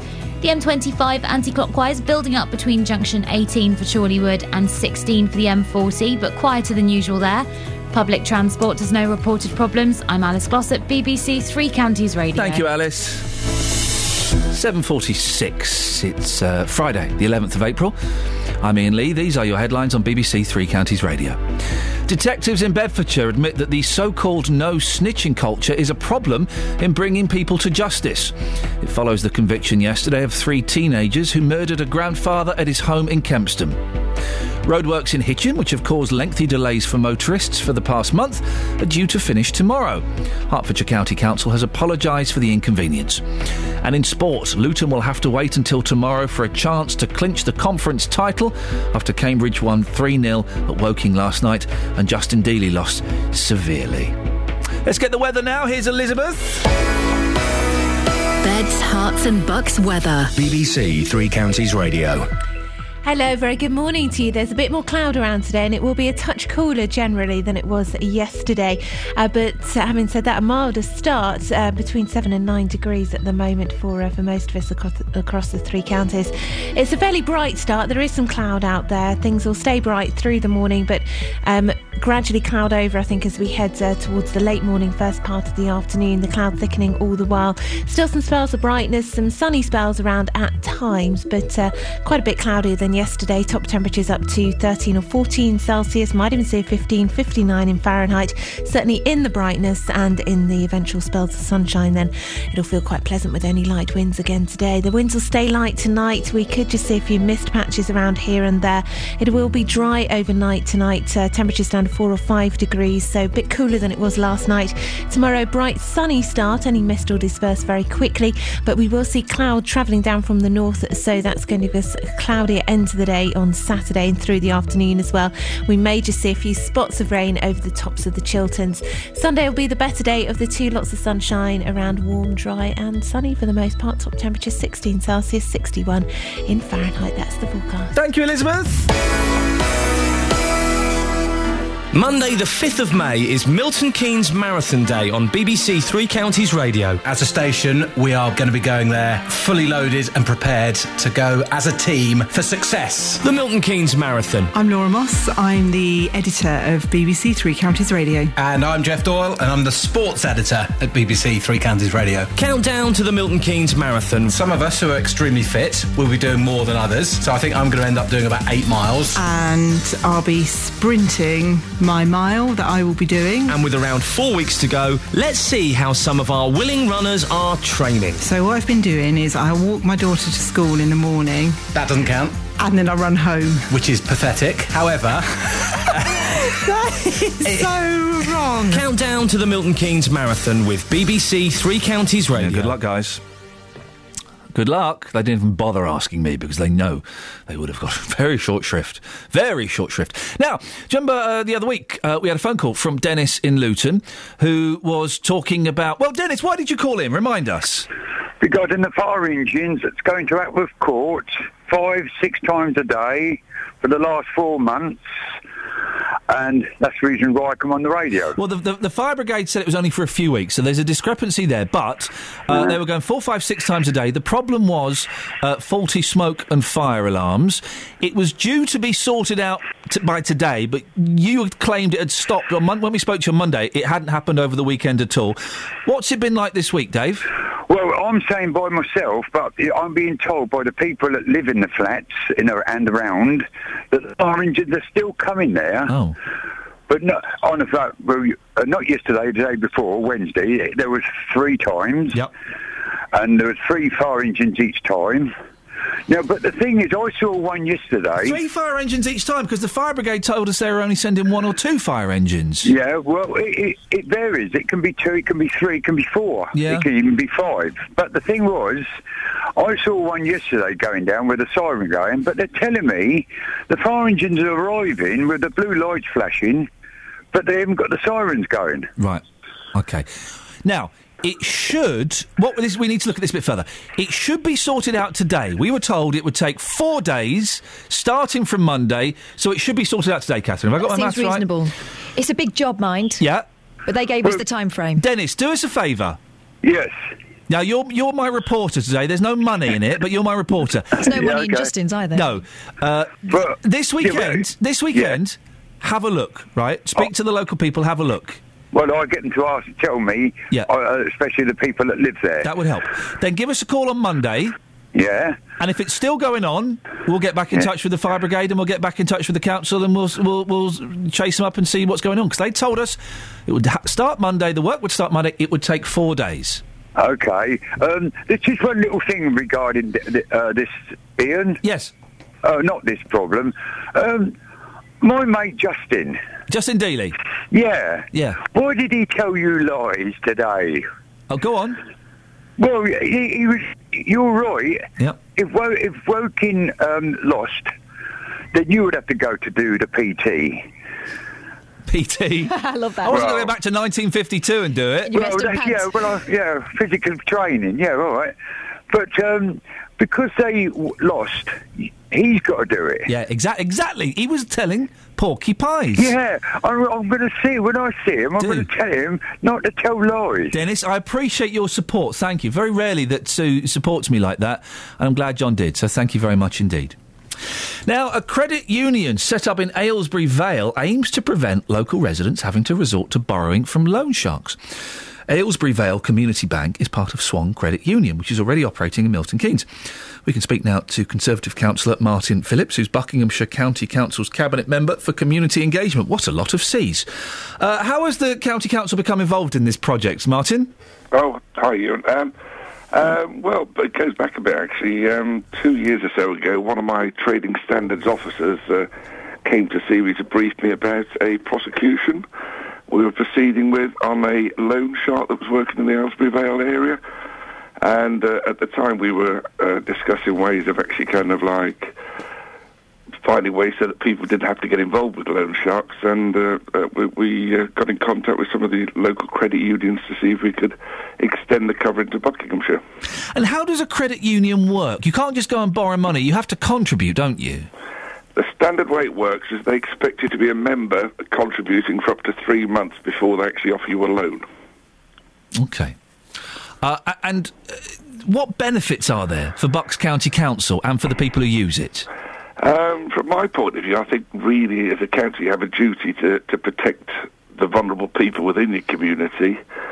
Um, I think I think you end up in a spiral of debt, don't you? If, you? if you're a person that can't really afford to borrow and then you're paying outrageous rates of interest, you just end up getting further and further into debt. Uh, from my point of view, this can lead to family breakups, domestic violence, lots of other uh, low-level crime. And there's a drop-in service at Aylesbury Library, isn't there? What, what's that all about? Yeah, if you want to have a face-to-face contact, they uh, they can see you at Aylesbury Library at one o'clock on a Wednesday. I mean, other ways of accessing them are through um, online, or you can phone them up. Well, listen, Martin, I wish you the best of luck with it. Hopefully, it will um, stop people going to slightly dubious characters. Martin Phillips, uh, Conservative councillor. 08459 455 555. You can give us a call about that. We're also asking this morning have you ever chased crooks? It's interesting, isn't it, how these these uh, these conversations kind of develop. We're, we're talking initially about snitching, uh, about a couple of big stories that we've had on the show this week, where people have been reluctant to come forward. The case yesterday, Paul Foster, uh, a year after the murder, people are scared to come forward. People in that community know who killed that fella. They're scared to come forward. And the case we're talking about today, three uh, youngsters are going to be sentenced because someone eventually came forward. There was a reluctance. Well, we started asking, have you been reluctant to call the police? Maybe you uh, were a victim of crime, maybe you saw a crime, maybe you know someone two doors down is up to no good, but perhaps you're a little bit reluctant to call the police. 08459 455 555. Well, that's kind of expanded and involved, evolved as conversations do.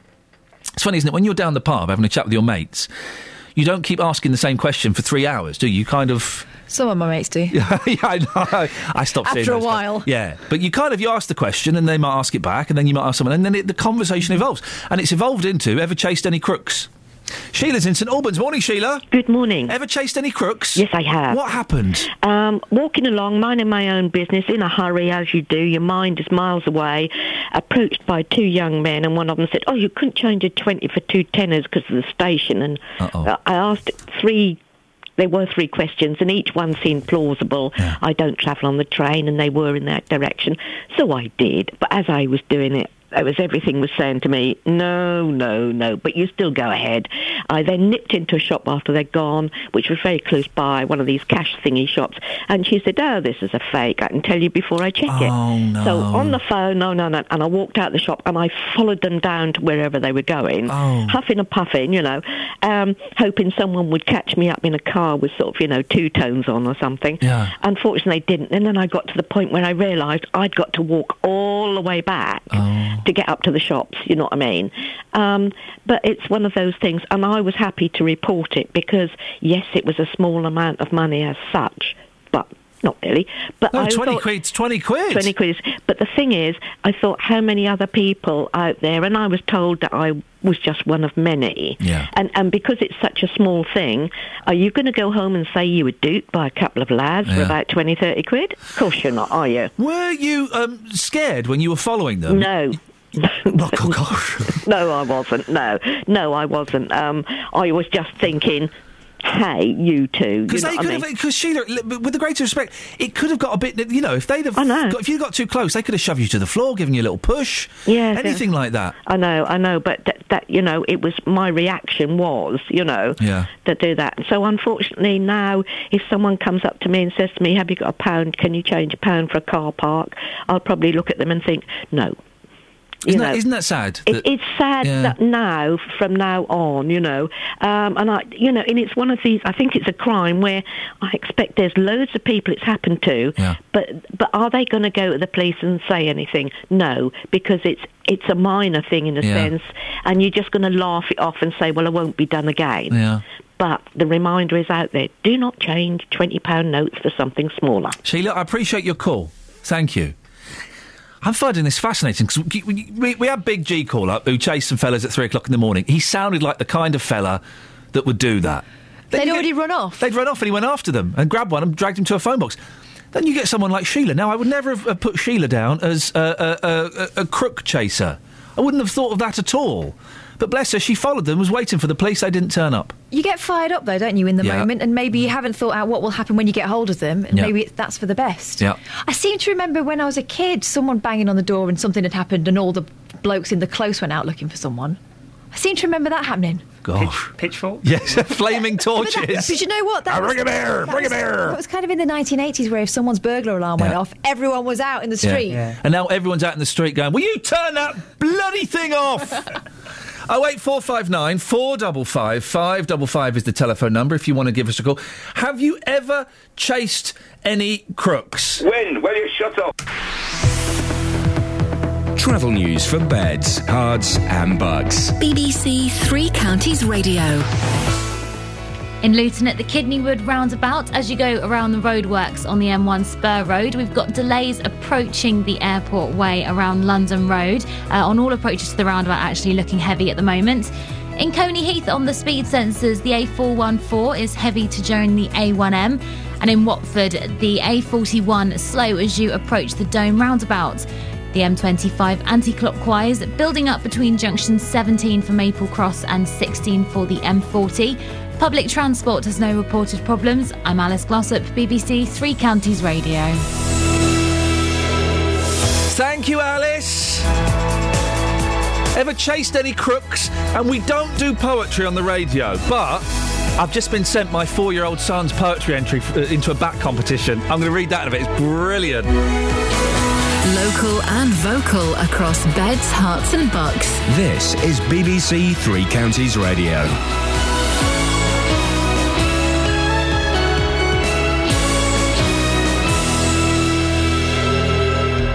It's 8 o'clock. I'm Simon Oxley. The headlines Police thank witnesses after Bedfordshire teenagers convicted of murder. Man due in court charged with Omagh bombing. And Luton Man's campaign to stop parking on pavements. BBC Three Counties Radio. Detectives have thanked the witnesses who helped convict three Bedfordshire teenagers who murdered a grandfather at his home in Kempston. The trio will be sentenced this morning. 65 year old Sharif Demirsay was stabbed to death in front of his partner after answering their door in Vineyard Way. Detective Inspector Tim Redfern says much of the evidence was based on testimony from young people who knew the three killers. for them to be courageous enough to come forward and speak to us, tell us what they knew, and then to have the courage to come to court and and follow that through, you know, I do pay tribute to them for having the, the bravery to do that and for their families for supporting them, doing the right thing.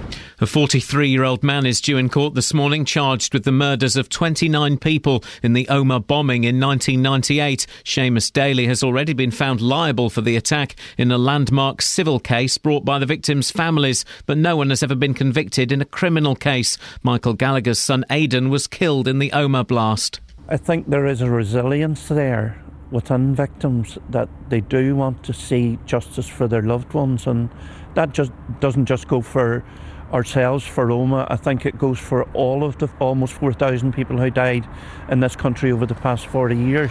Roadworks in Hitchin, which have caused lengthy delays for motorists for the past month, are due to finish tomorrow. Hertfordshire County Council has apologised for the inconvenience caused at the junction of Charlton Road and the A602 Parkway. The council says the work is necessary to improve the safety of the junction. Police have closed down a brothel at Wellington Street in Luton. Officers raided the premises early yesterday morning following complaints about antisocial behaviour. Three women were arrested. The troubled Cooperative Bank has revealed losses for 2013 of £1.3 billion. The bank has been hit by heavy losses on bad loans and mis-selling costs. It's confirmed that it won't pay out up to £5 million in deferred bonuses to former executives. A disability scooter user from Bedfordshire is complaining about the number of people who park on pavements. David McKeaney from Luton is starting a campaign after problems getting along Toddington Road. Somebody has to make a stand with respect to the amount of traffic there is on the road and the idiots that park on the pavement without consideration for any disabled person, mobility scooters, mothers with pushchairs and children. And not only do they park on the pavements, the idiots don't even put their wing mirrors in. The author Sue Townsend has died at the age of 68 after a short illness. She was best known for the Adrian Mole series, setting it in her hometown of Leicester. In sport, the champagne remains on ice at Kenilworth Road after Cambridge's 3 0 win at Woking last night. Means Luton will have to wait to be crowned conference champions, but John Still's side will secure promotion back to the Football League with a win at home to Braintree tomorrow lunchtime. The weather dry and sunny with light winds, a maximum temperature 15 degrees Celsius, and you can get the latest news and sport online at bbc.co.uk slash three counties.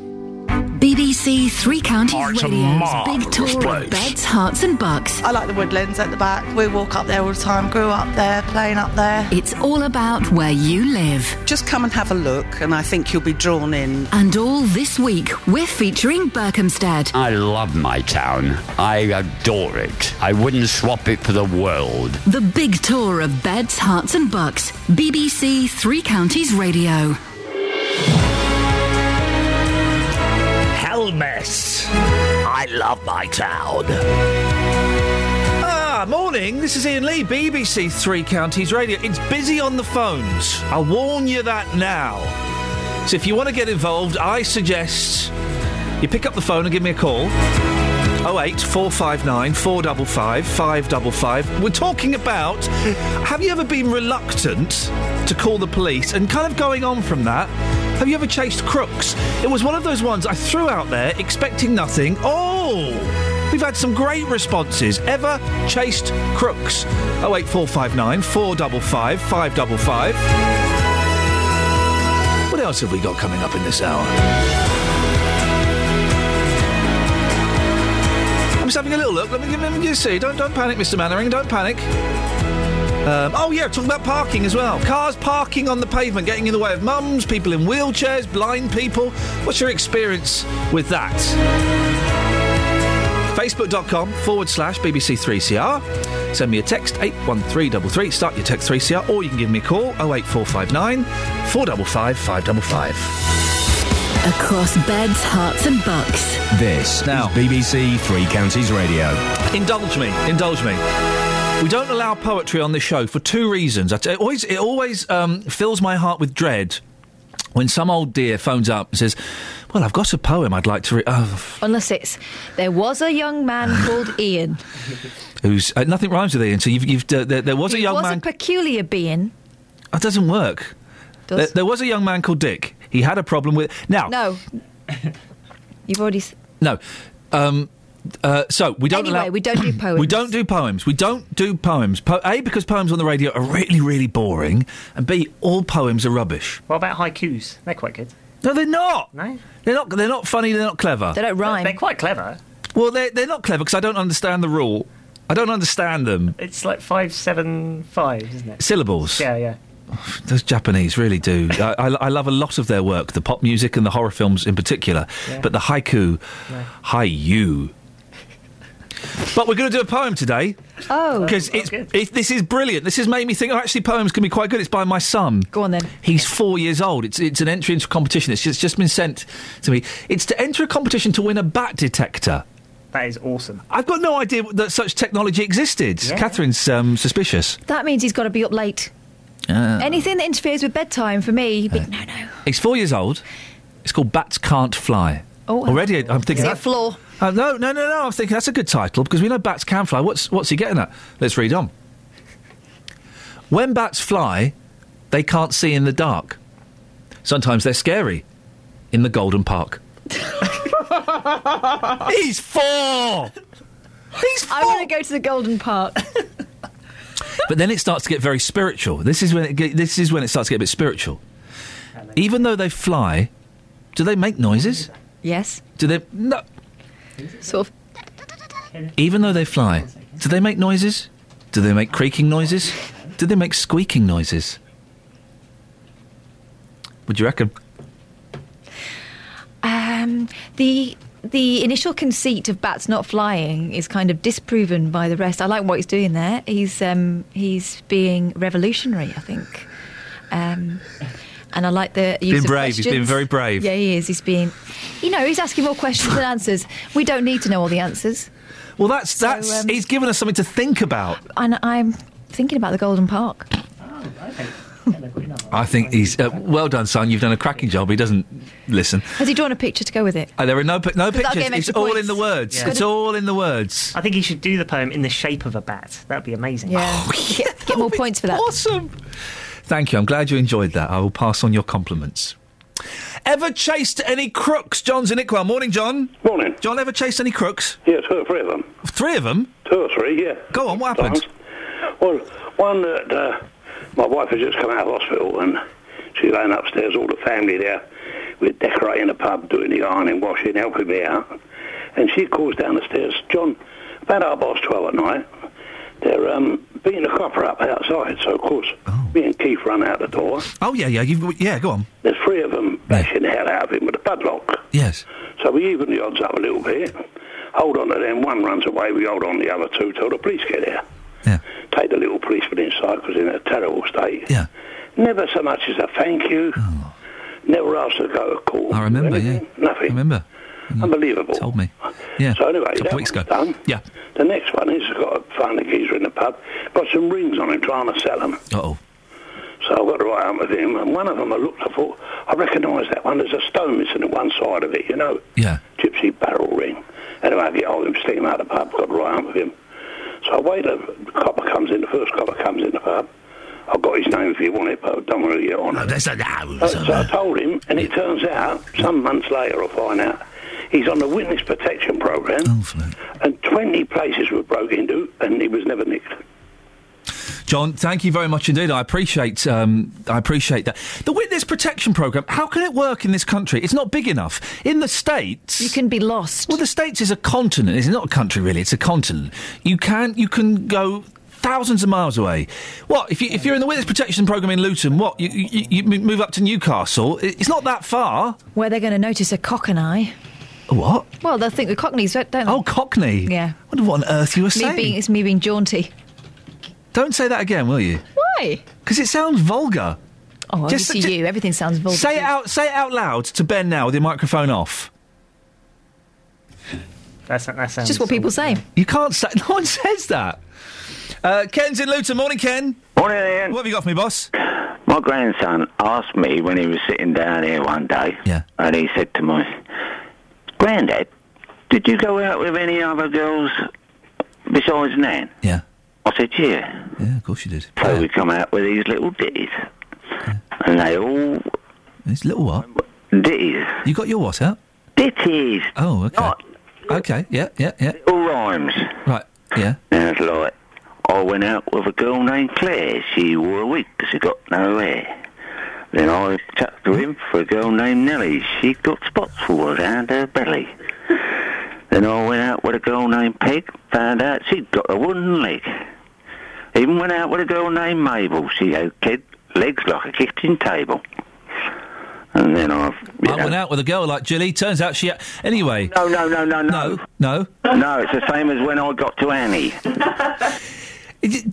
In, in many ways, Ken, you've invented rap music. Oh well, I'll. You're like the Biggie Smalls of uh, of uh, Luton. We've got to 17 so far. You're like Flavor Flav. Flavor Flav? Yeah, you're like Six Pack Shakur. Oh, sh- sh- what's that? You're like um, Vanilla Ice Ice Baby. Oh, well, that's foreign to me. Iain. Yes, to, to many, many people, Ken, many people. You'd agree with me, though, that poems in general, including those ones, poems are rubbish, aren't they? Well, and people, who, people who say they like poetry, they're just saying it because they think it makes them look cool and interesting. It doesn't. It makes you look dull. That's right. They try to li- make you look inferior. Yeah. Like when you go to these places and they're looking at paintings of abstract paintings and they're pretending they know what it's all about Yeah. when they ain't got a bleeding clue. I ain't got a bleeding clue. Ken, thank you very much indeed. Oh, look, someone's phoned in to critique my son's poem. Yes, Liam, what would you like to say about my son's excellent poem, pa- Bats Can't Fly? Hello, Iain. I just wanted say I thought your little lad's poem was absolutely charming. Wasn't it good? Wasn't it good? Isn't qu- can't believe he's only four. Yeah, yeah, exactly. He- uh, how did it make you feel, Lynn? Because I'll take this this back to him. How did it make you feel? It made me feel quite choked, really. Oh. I thought it was really clever the way. I can't believe he's only four. Yeah, yeah. He's, he is. He's only four. I'm He's not lying. lad, And he wrote that himself. I mean, my, my wife wrote down the words, but he told her the words. I think that's lovely. Absolutely charming. Yeah. Thought it was a lovely start today, and you can tell him I think he's a very clever boy. I will, Lynn. I'm going to. I will tell him later on today if, if I can find him, and I will let him know. Lynn, thank you very much. Ever chased any crooks, Lynn? No, one of my neighbours did. Somebody tried to nick my metro years ago. Uh, and your neighbour chased them? Yeah, and he was about 60 at the time. Flipping heck! Did he catch him in the end? Yeah, I think he caught them, but they got away from him. But Yeah. to be honest, I wish they'd taken the metro because they got more money back on the insurance. Yeah, you would have done. Metros. I miss metros. I used to like metros. They were good only cars. got one. Only got one because of Lady Diana. Oh yeah, shit. That's why my mum got one. You've just reminded me. My mum had a brown Metro because Lady Diana had a Metro. So my mum went up from a Mini to a Metro because of uh, Lady Di.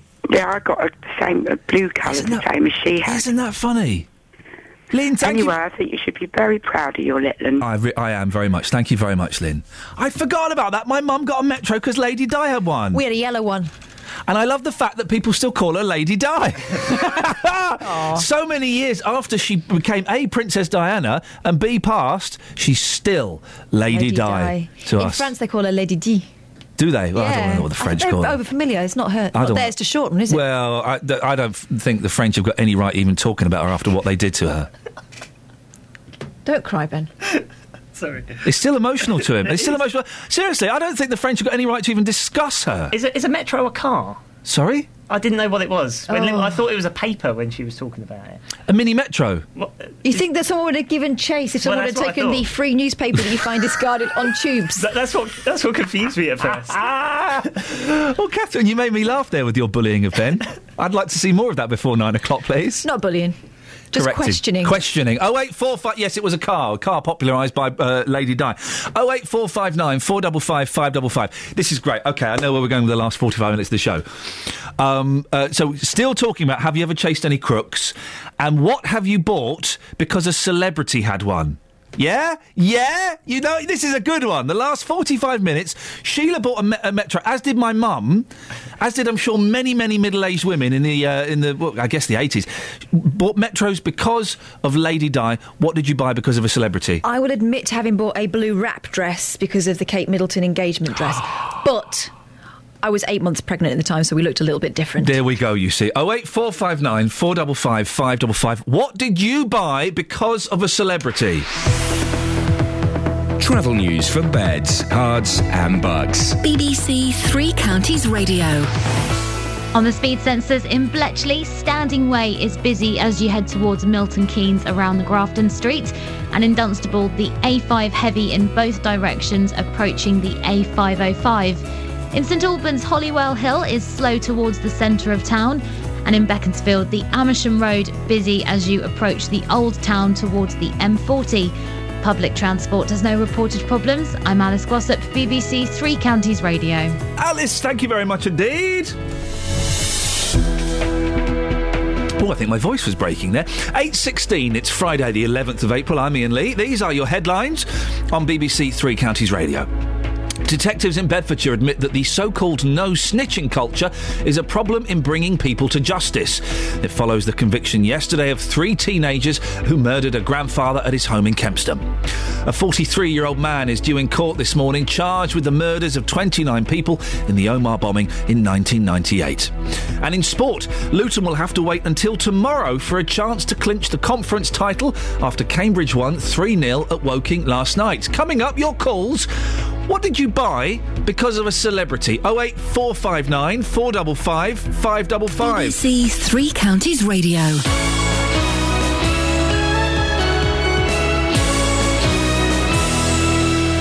Every weekday from 3, Roberto Perrone. You told 580 gags in one hour. Can I test you for one minute? I spent the whole year trying to get into classical music. It took the four seasons. Weekdays from 3. We heard from Neil earlier on. He claims he was discriminated against and asked to leave a pub because he injected himself in public in full view. Insulin keeps my son alive, okay? If he doesn't inject, he'll die. Roberto Perrone. And I just thank you for the services that you do on here to help people like myself. Weekdays from 3 on BBC Three Counties Radio.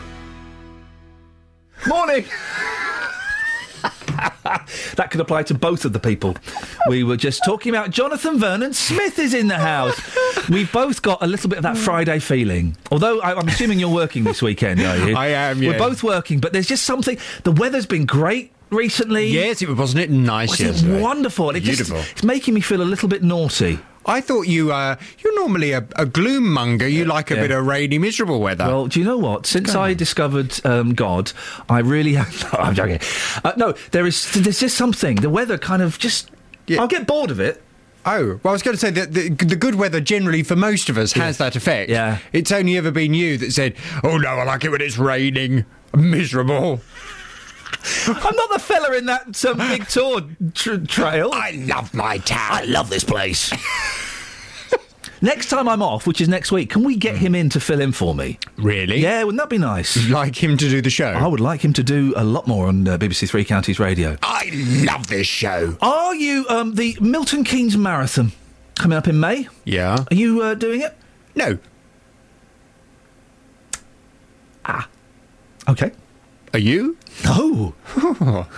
So many times you must have got this being in radio. So hey, you should uh, run the uh, Milton Keynes Marathon. You should run the London Marathon. No, I've never had that. No. Have you not had it? No, people know me too well. I suppose try so. silly suggestions like that, are they? People think I'm a little bit wacky, and so I'd like to do it. I said, no, I'll write you a check. What do you want? Twenty quid?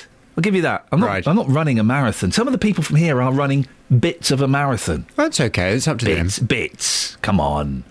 Come on, Laura. Or As my boy, my boy calls her the lady boss. Come on, lady boss. She's running a mile. I mean, really.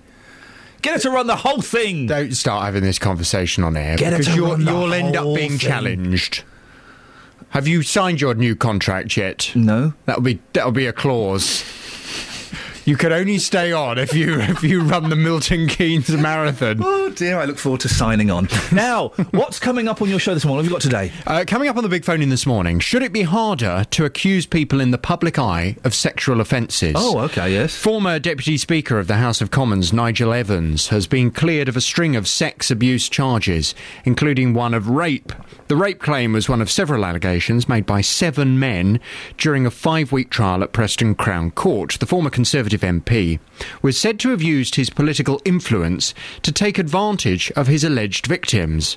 But the defence pointed out inconsistencies in various witness accounts. Well, following the acquittal, Fellow MPs issued messages of support for Mr. Evans, with some questioning why he was ever charged in the first place. Well, this morning, I want your views. Should it be harder to accuse people in the public eye of sexual offences? I mean, the reality is, if you're in the public eye, some people are going to hate you. Yep. Some people are going to hate you with a passion that you can't even imagine unless you're in the public eye. Hmm. And some people who hate people in the public eye are prepared to do all kinds of dreadful things. So, is it fair that we just allow people to make these kinds of accusations when we have seen several times now those victims be be cleared? And hmm. I do call them victims. yeah. You know, William Roache, for example, Bill Roache had his name dragged all through, cleared of everything. He's a victim now, isn't he? What people say, and I've heard them say it on this show and other shows.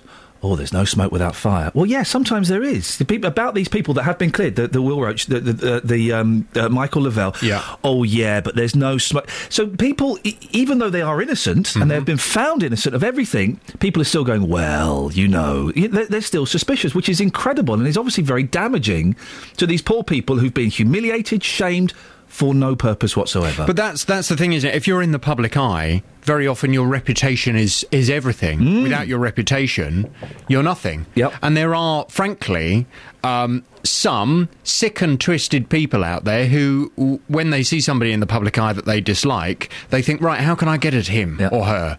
I know, I'll I'll make up loads of things, I'll make up loads of allegations, and I'll destroy their reputation. Yep. So if that is the case. Should it be harder to accuse people in the public eye of sexual offences?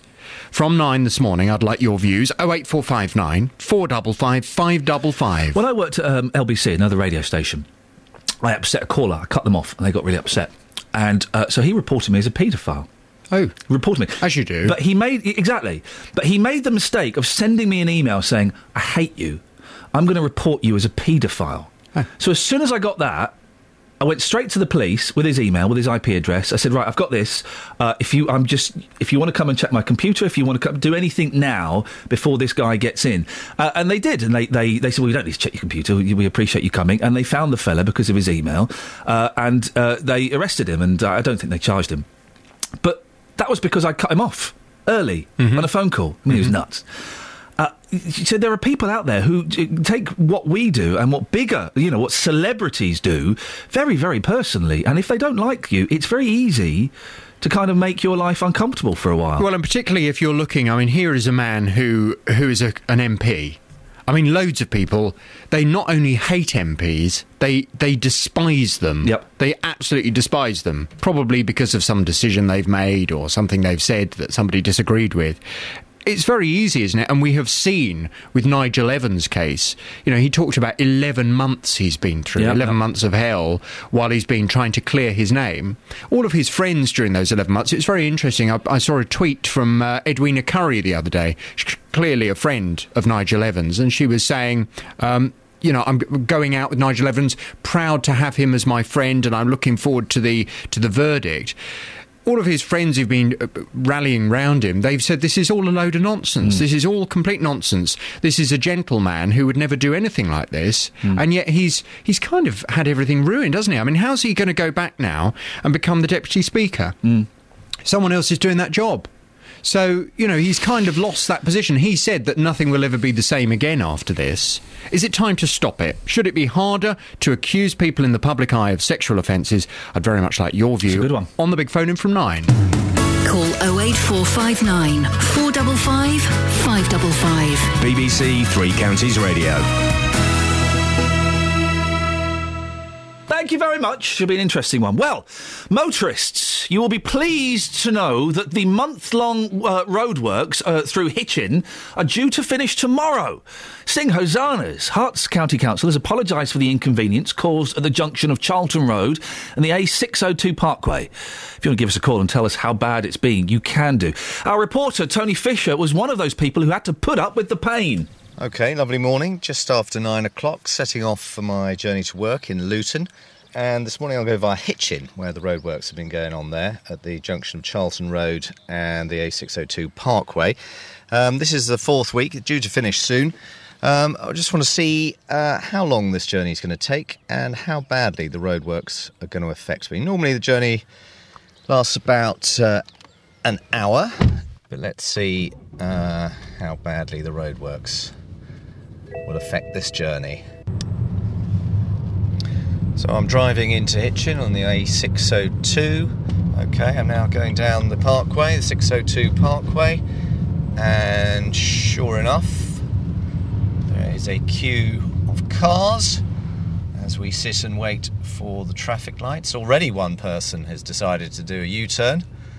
Uh, they're not happy. They're not happy to sit and wait. Off he goes up onto the grass verge. And so we sit. Still, it's a lovely day. This is the fourth, in theory, final week of these roadworks, uh, which involves putting a an island in the middle of the road uh, and preventing people from turning right down into Willow Lane or Charlton Road. So they're preventing a right turn down into Willow Lane, um, but the left turn coming in the opposite direction, the direction I'm going in, will still be fine, and you'll still be able to turn right out of Willow Lane or Charlton Road onto the 602 Parkway. Uh, but I presume you will just uh, be able to sit in the middle of the island and then turn right if uh, there's too much traffic. And that's the turning that some residents, local residents, say is the dangerous one. It's not the right turn into Willow Lane that's dangerous, yet that is the right turn that they will be preventing motorists from doing in future. So, I've uh, carried on down the road. I've done about, ooh, I'd say a good 50 yards. Uh, perhaps a bit more. Let's, let's, let's be generous. Let's say 70 yards. And uh, obviously, the traffic lights went green for a bit, and now they're red. So, wind the window down. But anyway, we seem to be off again. And let's see how far we get this time. You can see the traffic light sign. And there we are, we're on green. Excellent. Single file traffic, obviously, two way traffic signals. Some workmen standing on the left hand side of the road, pointing, not really doing anything. I don't know what they're doing, pointing at some trees. Cones, so you coned off, you can't go down Charlton Road. Um, I can see they've built an island in the middle. So they've done that. There's a workman sitting on a wheel of one of his lorries. There's lots of trucks and stuff, but nothing seems to be going on. Road is closed. There are no entry signs for the right turn, as I explained earlier, have been put up. And I've gone past the junction now, and I'm now heading up to the roundabout. And there is a queue of traffic going the other way. Heard earlier on the traffic news.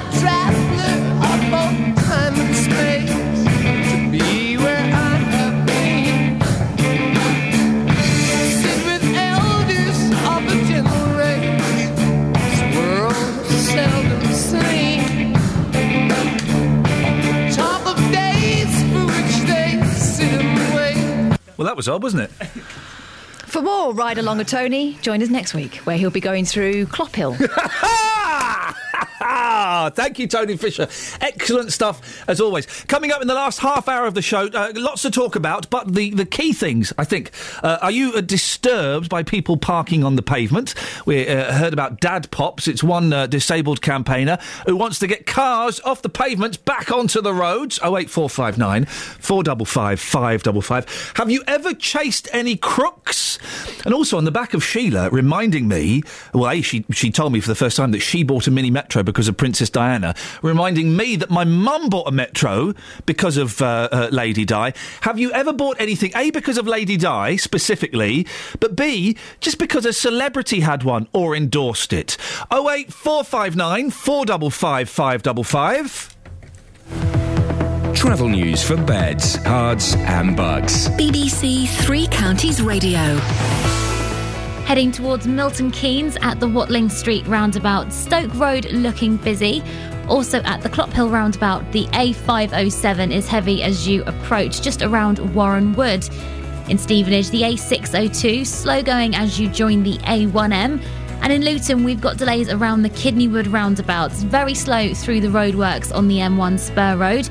We've also got delays approaching the roundabout on London Road and Airport Way. Public transport has no reported problems. I'm Alice Glossop, BBC Three Counties Radio. Thank you, Alice. It's 8.30. Let's get the news and sport now with Simon Oxley. Across beds, Herts, and bucks. This is BBC Three Counties Radio.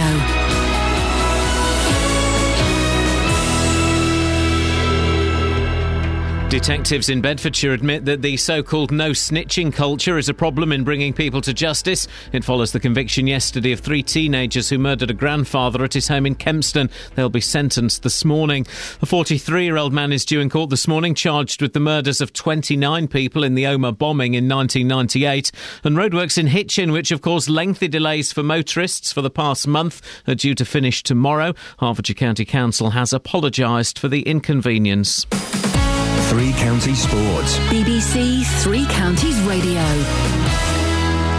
The champagne remains on ice at Kenilworth Road after Cambridge's 3 0 win at Woking last night means Luton will have to wait to be crowned conference champions. But John Still's side will secure promotion back to the Football League with a win at home to Braintree tomorrow lunchtime. They will, though, check on the fitness of leading scorer Andre Gray, who limped off on Tuesday. Not as bad as we thought. Uh, whether or not Saturday, I'm not sure, but not as bad as we thought. So um, I think that's not going to be too terrible. But Mark Cullen was fantastic, and you know we're very lucky. And I say that you know to to have that you know with, with Mark, the same as when we was very lucky to have Andre when Mark was scoring goals and hurt his ankle. Also tomorrow, Watford and Milton Keynes Dons aim to keep their slim playoff hopes alive. Watford are at Millwall. Karl Robinson's Dons host Crawley. if we lose any of our games now with the six point gap, I think it almost becomes an impossibility. But until it's mathematically impossible, I don't think you, don't expect me to stop. If they don't want to try let, try hard between now and then, they won't be here next year.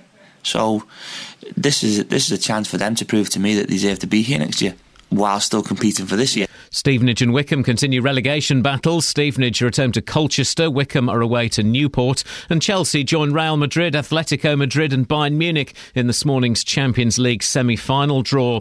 American Bill Haas shot a four under par opening round of 68 to lead golf's US Masters by a shot from reigning champion Adam Scott. Woburns Ian Poulter carded a four over par 76. Buckinghamshire's Luke Donald a 79. Favourite Rory McIlroy is three shots off the lead. It was a difficult day, especially for a Thursday, and especially how the course had played the last few days. It was sort of you know soft, and the greens hadn't got that fast yet. But um, you know the greens are drying out very quickly, and, and, and they're getting faster. Uh, and especially with these pin positions today, I I think anything under par is a is a pretty good score. BBC Three Counties News and Sports. The next full bulletin is at nine.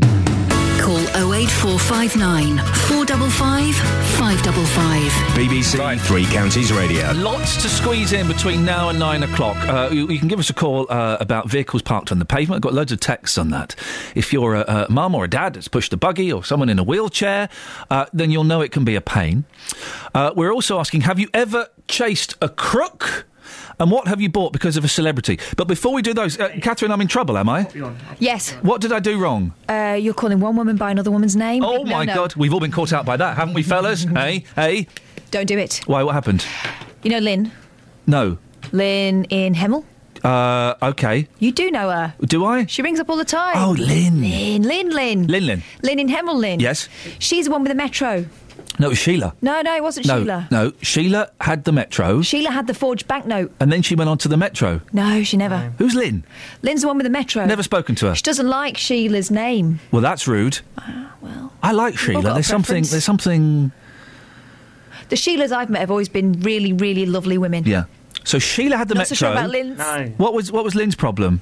No, Lynn liked, No. your bat, Lynn liked the, the poem. She liked the bat poem. Okay. And she had the metro because a the lady died. Yeah. Okay. Is it Lynn, is it Lynn and Hazelman who's here? No. No. Other Lynn. Don't Lynn, mix did- them up. Lynn, did you have a Metro? Um, funnily enough, I did, but that wasn't why I was ringing in. Is it because I'm confused now? Um, did you have it because of Lady Di? No, I did. I learnt to drive in a metro, and I bought one. I like Metros. They're good cars. They used to be all right. I don't know if you heard. Catherine Boyle says that she doesn't like the name Lynn or anyone called Lynn. Very common. Isn't she just? Isn't she um, just? I wanted to know. You Yes. were playing some wonderful Led Zeppelin. Oh, and yeah. I really love it. And I Yes. was thinking, oh my god, my, my radio station's changed. Yeah, yeah. Oh, you we're playing. Led Zeppelin this morning. It was brilliant. Thank Yeah. you. You're, you're very welcome. Do, you- do you want us to play some more? Oh yes, please. Right, you need to say what you need to do then is you need to say something very, very dramatic, uh, and then what we'll do is we'll uh, we'll play the Led Zepp, okay? but It you've kind got- of kicks in automatically, doesn't it, with drama? yeah, yeah, but you you've got to say something quite dramatic for it to work. Drop the hairdryer in the bath. No, no, you set off the Beatles alarm. That's not Oh, dra- that's not dramatic. That's kind of like the end of EastEnders. So so try again, something oh. dramatic. Somebody's dropped the dog out the window. Hey, it really. All right, d- d- d- try again. Oh heavens! Somebody's just dropped dead listening to Led Zepp. No. It's all regal now. I don't know what's. I don't know what you're doing, Lynn. What you need is something. No, you need something like this. Hang on, I've got to wait for this to finish. There's no way to stop this. We've got eight seconds more of this. So, I was driving my car and I felt like making love. Whoa.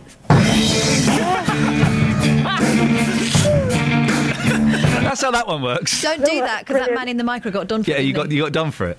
Uh, Lynn, thank you for. Hey, Lynn, here's something. I've never heard "Stairway to Heaven." For shame. I've never heard. I've heard the bit, and she's buying a stairway to heaven. That's the only bit I've heard, and whenever I hear that, I switch off. No. I don't want to hear it. I don't want to hear it. Yeah, okay. It was probably with the most played, but I didn't know it rocked out. I always thought it was. A, I love that. I thought it was a ballad until about two years ago when I heard another little snatch where it, it rocks out. It does really rock out. It's wonderful. Lynn, thank I've you. been to many Led Zepp concerts. Did you go and see them when they reformed a couple of years ago at the O2? No, I didn't. Um, my friend did, and she, she said it was quite disappointing, and I don't think you should ever do that, you know, when old bands get back together. Uh, you- I, I do know when old bands get back together. I'm, I'm a big fan of old bands. Well, I'm a big fan of old bands, but my friend said it was quite. Um, it didn't have the same kind of vibe because there was loads of um, really rich people watching Led Zepp, and originally there wasn't. There was just loads of people. Yeah, Lynn, thank you very much indeed. I like that, Lynn. I like, I like, but you don't like the other Lynn. No, I can't. I like all Lynns. My mum's a Lynn. She's a Linda. Do you know what Linda means in Spanish? Um, Pretty. Lisa means smooth. fact. You can take that one to the bank. do what with it? Bank it in the fact bank. Okie dokie. Yeah, okay. Uh, that's okay. Scott's in Dunstable. Morning, Scott. Good morning. Ever chased any crooks? I have indeed. Oh, go on. What happened? Um, it was about 12 years ago when I was working at a supermarket in St Albans. Yes. Um, it was around Christmas time, and at the front of the store they put a, uh, put a load of DVD players up Yeah. uh, for sale. And uh, these two blokes walked in um, and picked up two of the DVD players apiece, um, and then walked out of the walked out of the door. So I saw all of this, and then I I started running after them, um, and then the two of them got into the back of a blue Ford Fiesta Oh, yeah. um, as it drove off, and um, for whatever started running after it. Um, no way of being able to catch it, but I picked up a stone and I threw it and I managed to smash the back window. of the Ford Oh, look at you! Uh, which then I suddenly got scared that they were going to stop because there were four of them in the car, so I was a little bit worried. Uh, but they drove off. But you actually managed to you managed to smash the rear windscreen. Yeah, pretty much like a 1970s American cop film. Yeah, that's that's that's quite impressive. I don't think I could do that. But it was a really old Fiesta. Right, okay. It was a proper banger. Yeah. And uh, yeah. And then, uh, and then I guess yes. Once the adrenaline had kind of subsided slightly, reality and fear kicked in. It was as soon as the stone left my hand, the fear kicked in that, oh crap, they're going to stop now. Yeah. But they didn't. Scott, I appreciate your story. Thank you very much. And it is that thing. Have you ever chased a criminal? Oh eight four five nine four double five five double five. It's one of those things I threw out there, thinking, oh, we won't get any calls on this, but it's a sentence that makes me laugh. Turns out loads of you have done it. Loads of you have had a go at crooks and chased them down the streets. If you've done that, 08459 455 555. I'm still hoping, I'm still hoping before nine o'clock we get some calls from people who have bought something because of a celebrity. I must have done it. I'm a sucker for that kind of, uh, that kind of endorsement.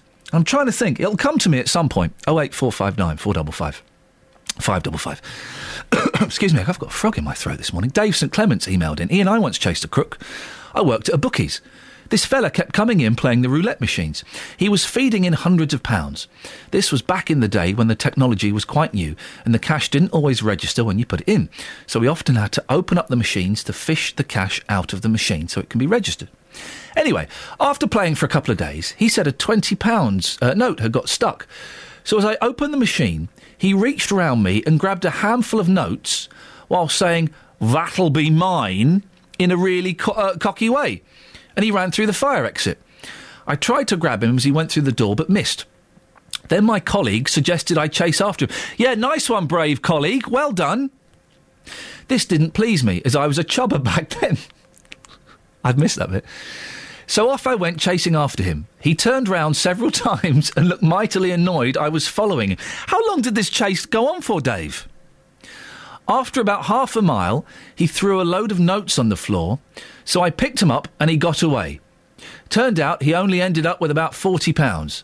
I was both, both pleased and annoyed given my out of breathness. On a side note, I remembered he'd gone to a, a dry cleaner's the day before and told the police. The police did nothing. Typical. I don't think you can arrest someone for going to a dry cleaner's, Dave. 08459 455 555. Andrew's in Hatfield. Morning, Andrew. Morning. Andrew, what have you got for me?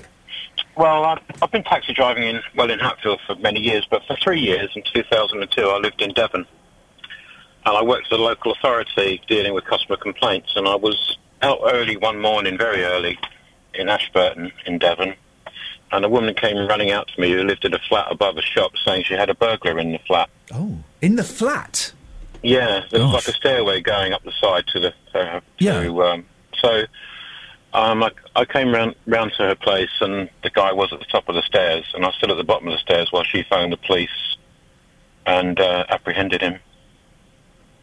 Well, you, you say you apprehended him. What did you do? I stopped him from leaving the premises. The only way out of the premises was down the stairs. He was a young lad, probably in his early twenties. Right. And are you, what, are you, what are you like? Are you a big fella? Um, well, I'm 65 now, but at the time then I was what 55. Okay, yeah. Um, I, w- I wasn't. Fr- if you asked me if I was frightened of him, no. I was looking at his hands because his hands were in his pockets, and I thought knife, whatever, you know, maybe. Well, this is the thing, Andrew. You just you just don't know. If someone's desperate, they can do anything. And he could have kicked you in the ghoulies. Did I just say ghoulies? Yes, I did. I haven't said that for twenty five years. He could have kicked you in the in the gentleman's. He could have stabbed you. He could have done anything. Did that? Did, did you not panic slightly? No, no, no, no. You can't let these people get away with it. You got to, you got to tackle it head on. Andrew, good for you, mate. Thank you for that. It's funny. I didn't think we'd get any calls on this, and it turns out we've got loads of uh, have a go heroes. Ever chased a crook? Um, Ben's in Wycombe. Morning, Ben. Good morning, sir. Ever chased a crook? Yes, 15 years of age, just started working in a department store, apprenticeship. Saw a guy nick a tie off of the rack in the menswear department Yep. and make for the, one of these ginormous wood and brass revolving doors. I chased him. He got to the door. He went through. He waited for me to come through. When I was in it, he put all his strength behind it, whizzed it round. He legged it up the street. I went round twice and finished up on the pavement with a tear in my new suit that my parents had just bought for me. Hang on a second. You were stuck in a revolving door spinning around. It went round because those days they were ginormous, heavy wooden things. I know the ones you mean, know, yeah. Very well balanced. And he'd legged it, and I'd gone round twice, stood out on the pavement, and I, I put a rip in the uh, the trousers of my new suit that Dad had saved and saved for for my first Oh no, Ben! So I never chased a shoplifter again. I left it to the right people. And what did your dad say when you went home and he saw the rip in the suit? What, what did he say? Well, it's not something I can really say on air. Ben, thank you very much indeed. Well, it, dare I throw this out the last 15 minutes to go? Yes. Ever been caught in something that revolves? he's he's virtually made a Laurel and Hardy film there. He was he chased a crook through a revolving door. He got stuck in it. It span him around and around and spat him out. the last 15 minutes. Ever been stuck in in or on something that revolves? There we go. When you're going towards a revolving door, though, that is the image that you see of yourself, isn't it? Uh, that that's going to happen. I love revolving doors. What are they for, though? Just to slow you down? It, it, it doesn't serve any. pu- And that thing, some of them have sensors, don't they? So if you go too fast or too far, they stop. And you always get in with, with the big ones at airports with some muppet. With a trolley. Well, there's, there's some muppet in front who just keeps stopping it. You think, oh, for goodness sakes. Right, this is it. The last 15 minutes. Ever chased a crook? Ever bought something because of a celebrity? And have you ever been stuck in or on something that was revolving? 08459 455 555. Travel news for beds, cards, and bugs. BBC Three Counties Radio. We've had an update in from Julian. Between the Colmworth turnoff and the Black Cat roundabout, the A1 has one lane closed heading towards the Black Cat roundabout after an accident. Got queues on the approach showing up on the speed sensors. Also in Luton, still very busy at the Kidney Wood roundabout. Both London Road and Airport Way are queuing as you head towards the motorway. Then the M1 itself, northbound at junction 11 for Dunstable, there's a lane closed on the exit slip road because a vehicle's broken down. Public transport has no reported problems. I'm Alice Glossop, BBC Three Counties Radio. Thank you very much indeed. Right, it's 8.46. It's Friday, the 11th of April. I'm Iain Lee. These are your headlines on BBC Three Counties Radio.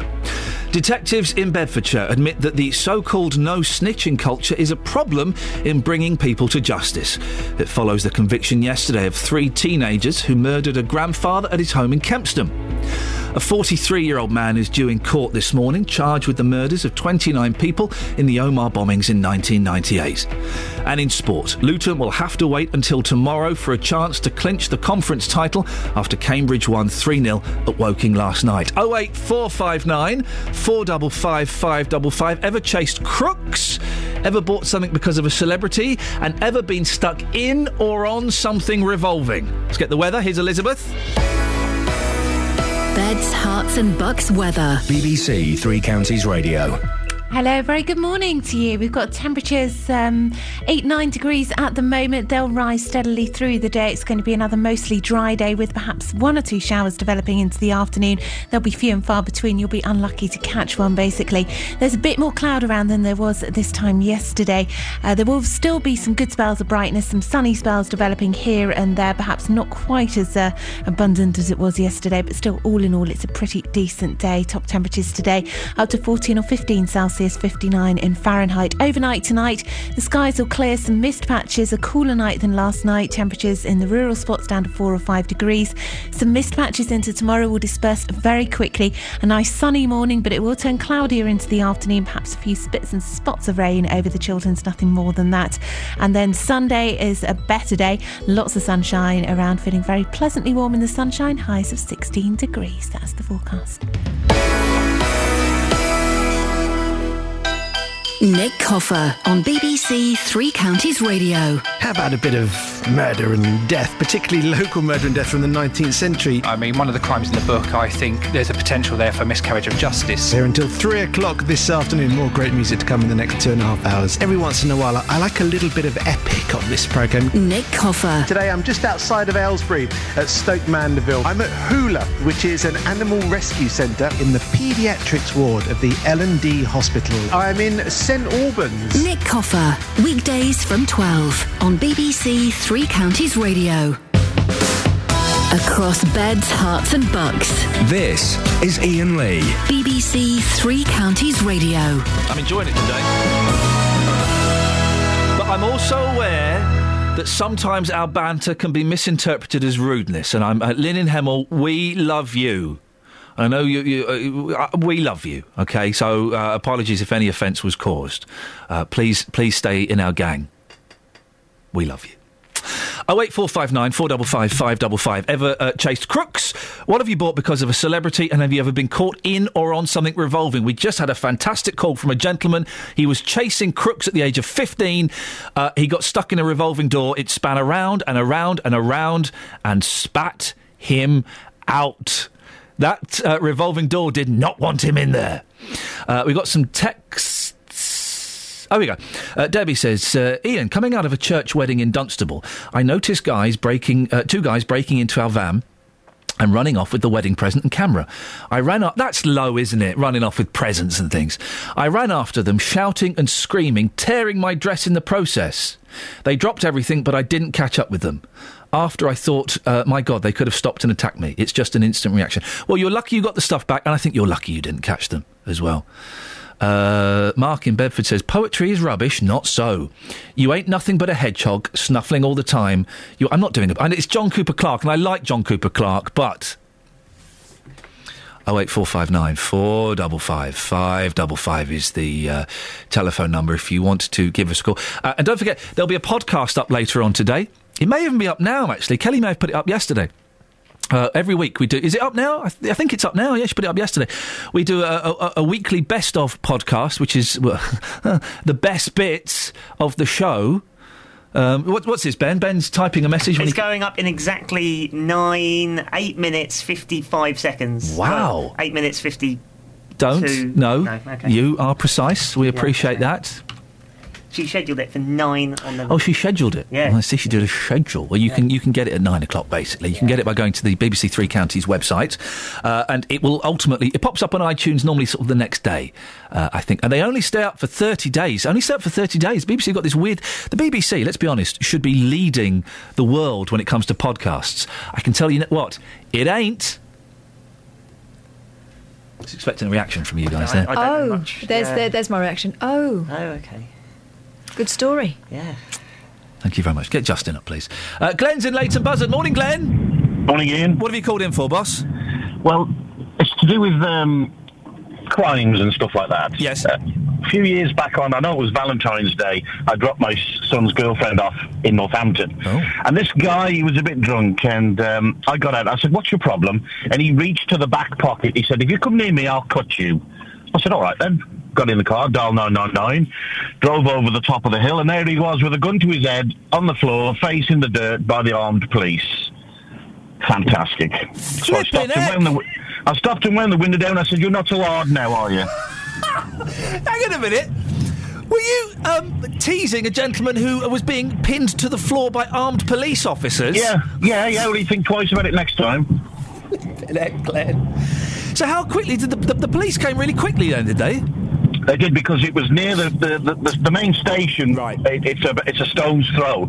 And I, whilst I was on the 999 call, I said, "Look, some officers have just gone past, and I, I they were they turned round. So as I followed them up over the hill, yeah, they, the the armed police were already there. You love uh, Fantastic. you love it, don't you, Glenn? Oh, I did, yeah. Good I'm a bit you. like Jonathan Vernon Smith. If I'd have had a taser, I'd have pulled Oh, it. no, right, go. No, we're not. Well, listen, that that kind of aggressive, dare I say it, yes, slightly fascist nonsense. You can have that from nine o'clock, okay? Between six and nine, we're a loving place, all right? We don't we encourage all of this Hey man, let's. What's wrong with loving each other? Yeah. Although if we could get like a boxing glove on a spring. Yeah. do boxers uh, do boxers still sometimes put horseshoes in their boxing glove to give them extra clout? I don't think that's allowed They've clamped down on that, Yeah, have they? That's yeah. a shame because that really that really was effective uh, back in Norman Wisdom's day. Justin's on the just Justin's on the line. Justin Dealey is out and about. Morning, Just. Hey, good morning, boss. Uh, we didn't do J Watch today. Well, you maybe didn't do it on air. However, people have been coming up to me Oh. on the streets today talking about J-Watch. I had a taxi driver about 30 minutes ago. He wound down the window, no abuse or fingers this time, unlike Berkhamsted yesterday. But he said, Dealey, where's the coffee? I said, well, I'm working hard. He went, really? And he drove off. Okay, well, d- uh, Monday. I'm in Monday, and I've got the rest of the week off. We'll, we'll do J Watch. We'll do, do it on Monday. J Watch. Yeah. Now, the reason we got you on serious, uh, serious story. We've been talking about snitching, grassing, this no snitching culture that detectives in Bedfordshire admit has hampered or did hamper their efforts to catch criminals. The killer of Luton man Paul Foster, as we discussed earlier this week, still at large 12 months on. And police faced uh, a similar battle of, of getting people to talk to them uh, during their investigation into the stabbing of Sharif Demir- uh, uh, in Kempston. Thankfully, someone has spoken up, and three teenagers found guilty of his murder are due to be sentenced today. But we've been talking about this is kind of where the Ever Chased a Crook came from. We've been talking about um, would people be reluctant to go to the police, uh, and you've been out and about getting people's opinions. I would, Iain. I don't know about you, but I certainly would. I mean, last year we, spoke to Bedfordshire Police pretty much every single week.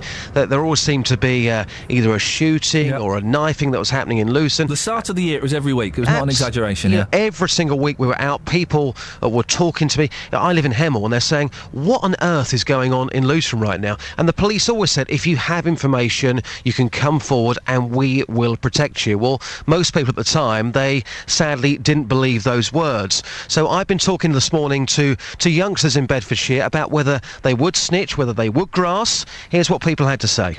Well, morning, sir. As a, as a young male in Bedfordshire, why do you think people are reluctant to go to the police with key information about serious crimes? I think just the main thing really is uh, just to not be perceived as a backstabber or as someone who, uh, you know, doesn't have respect for people in the neighbourhood and just really ju- they just want to keep themselves humble and not, you know, get involved in things like that. To be honest, I mean, if you had key information on, let's say, a very serious crime, such as a shooting or a stabbing, would you go to the police?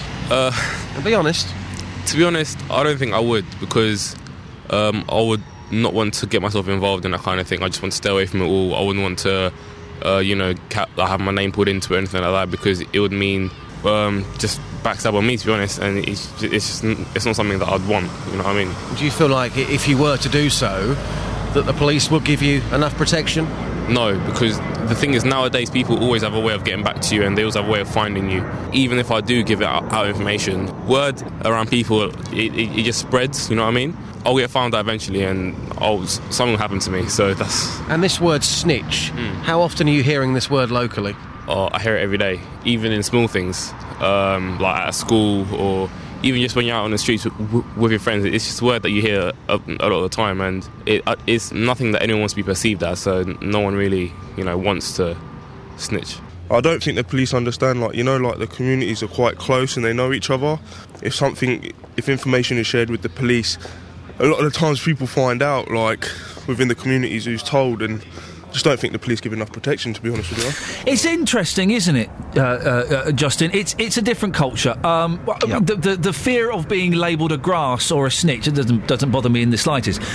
What would make me slightly hesitant if there was a chance that myself or my family could be uh, damaged Absolutely. in a in a result in a way. I mean, you'd hope that, that every single person listening to this right now, if they had key information, they would do the right thing. But a number of people, like you've heard there, they think about themselves and their family. If they are going to go to the police, um, some of these criminals are incredibly dangerous.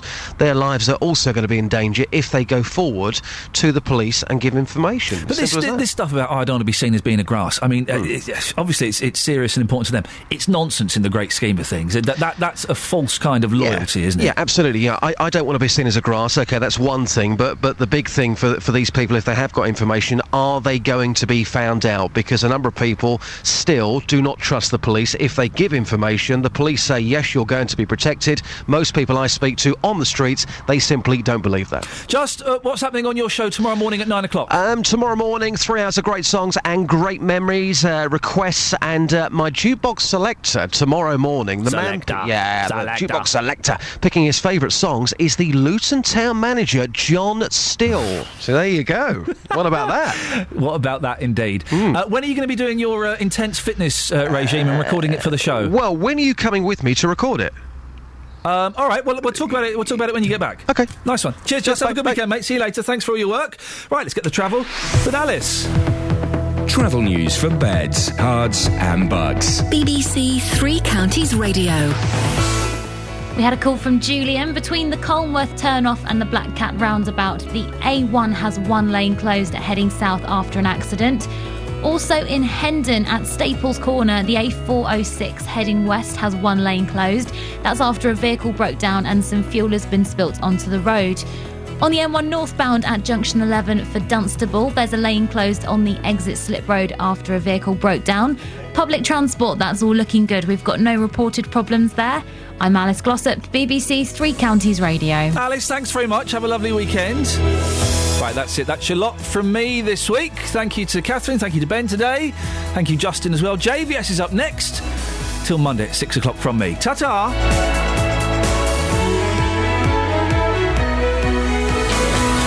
Local and vocal across beds, Herts, and bucks. This is BBC Three Counties Radio. Thank you, Iain. Good morning. Welcome to the JVS show. I'm Jonathan Vernon Smith. It's Friday, it's nine o'clock. And on today's big phone in, should it be harder to accuse people in the public eye of sexual offences? Former Deputy Speaker of the House of Commons, Nigel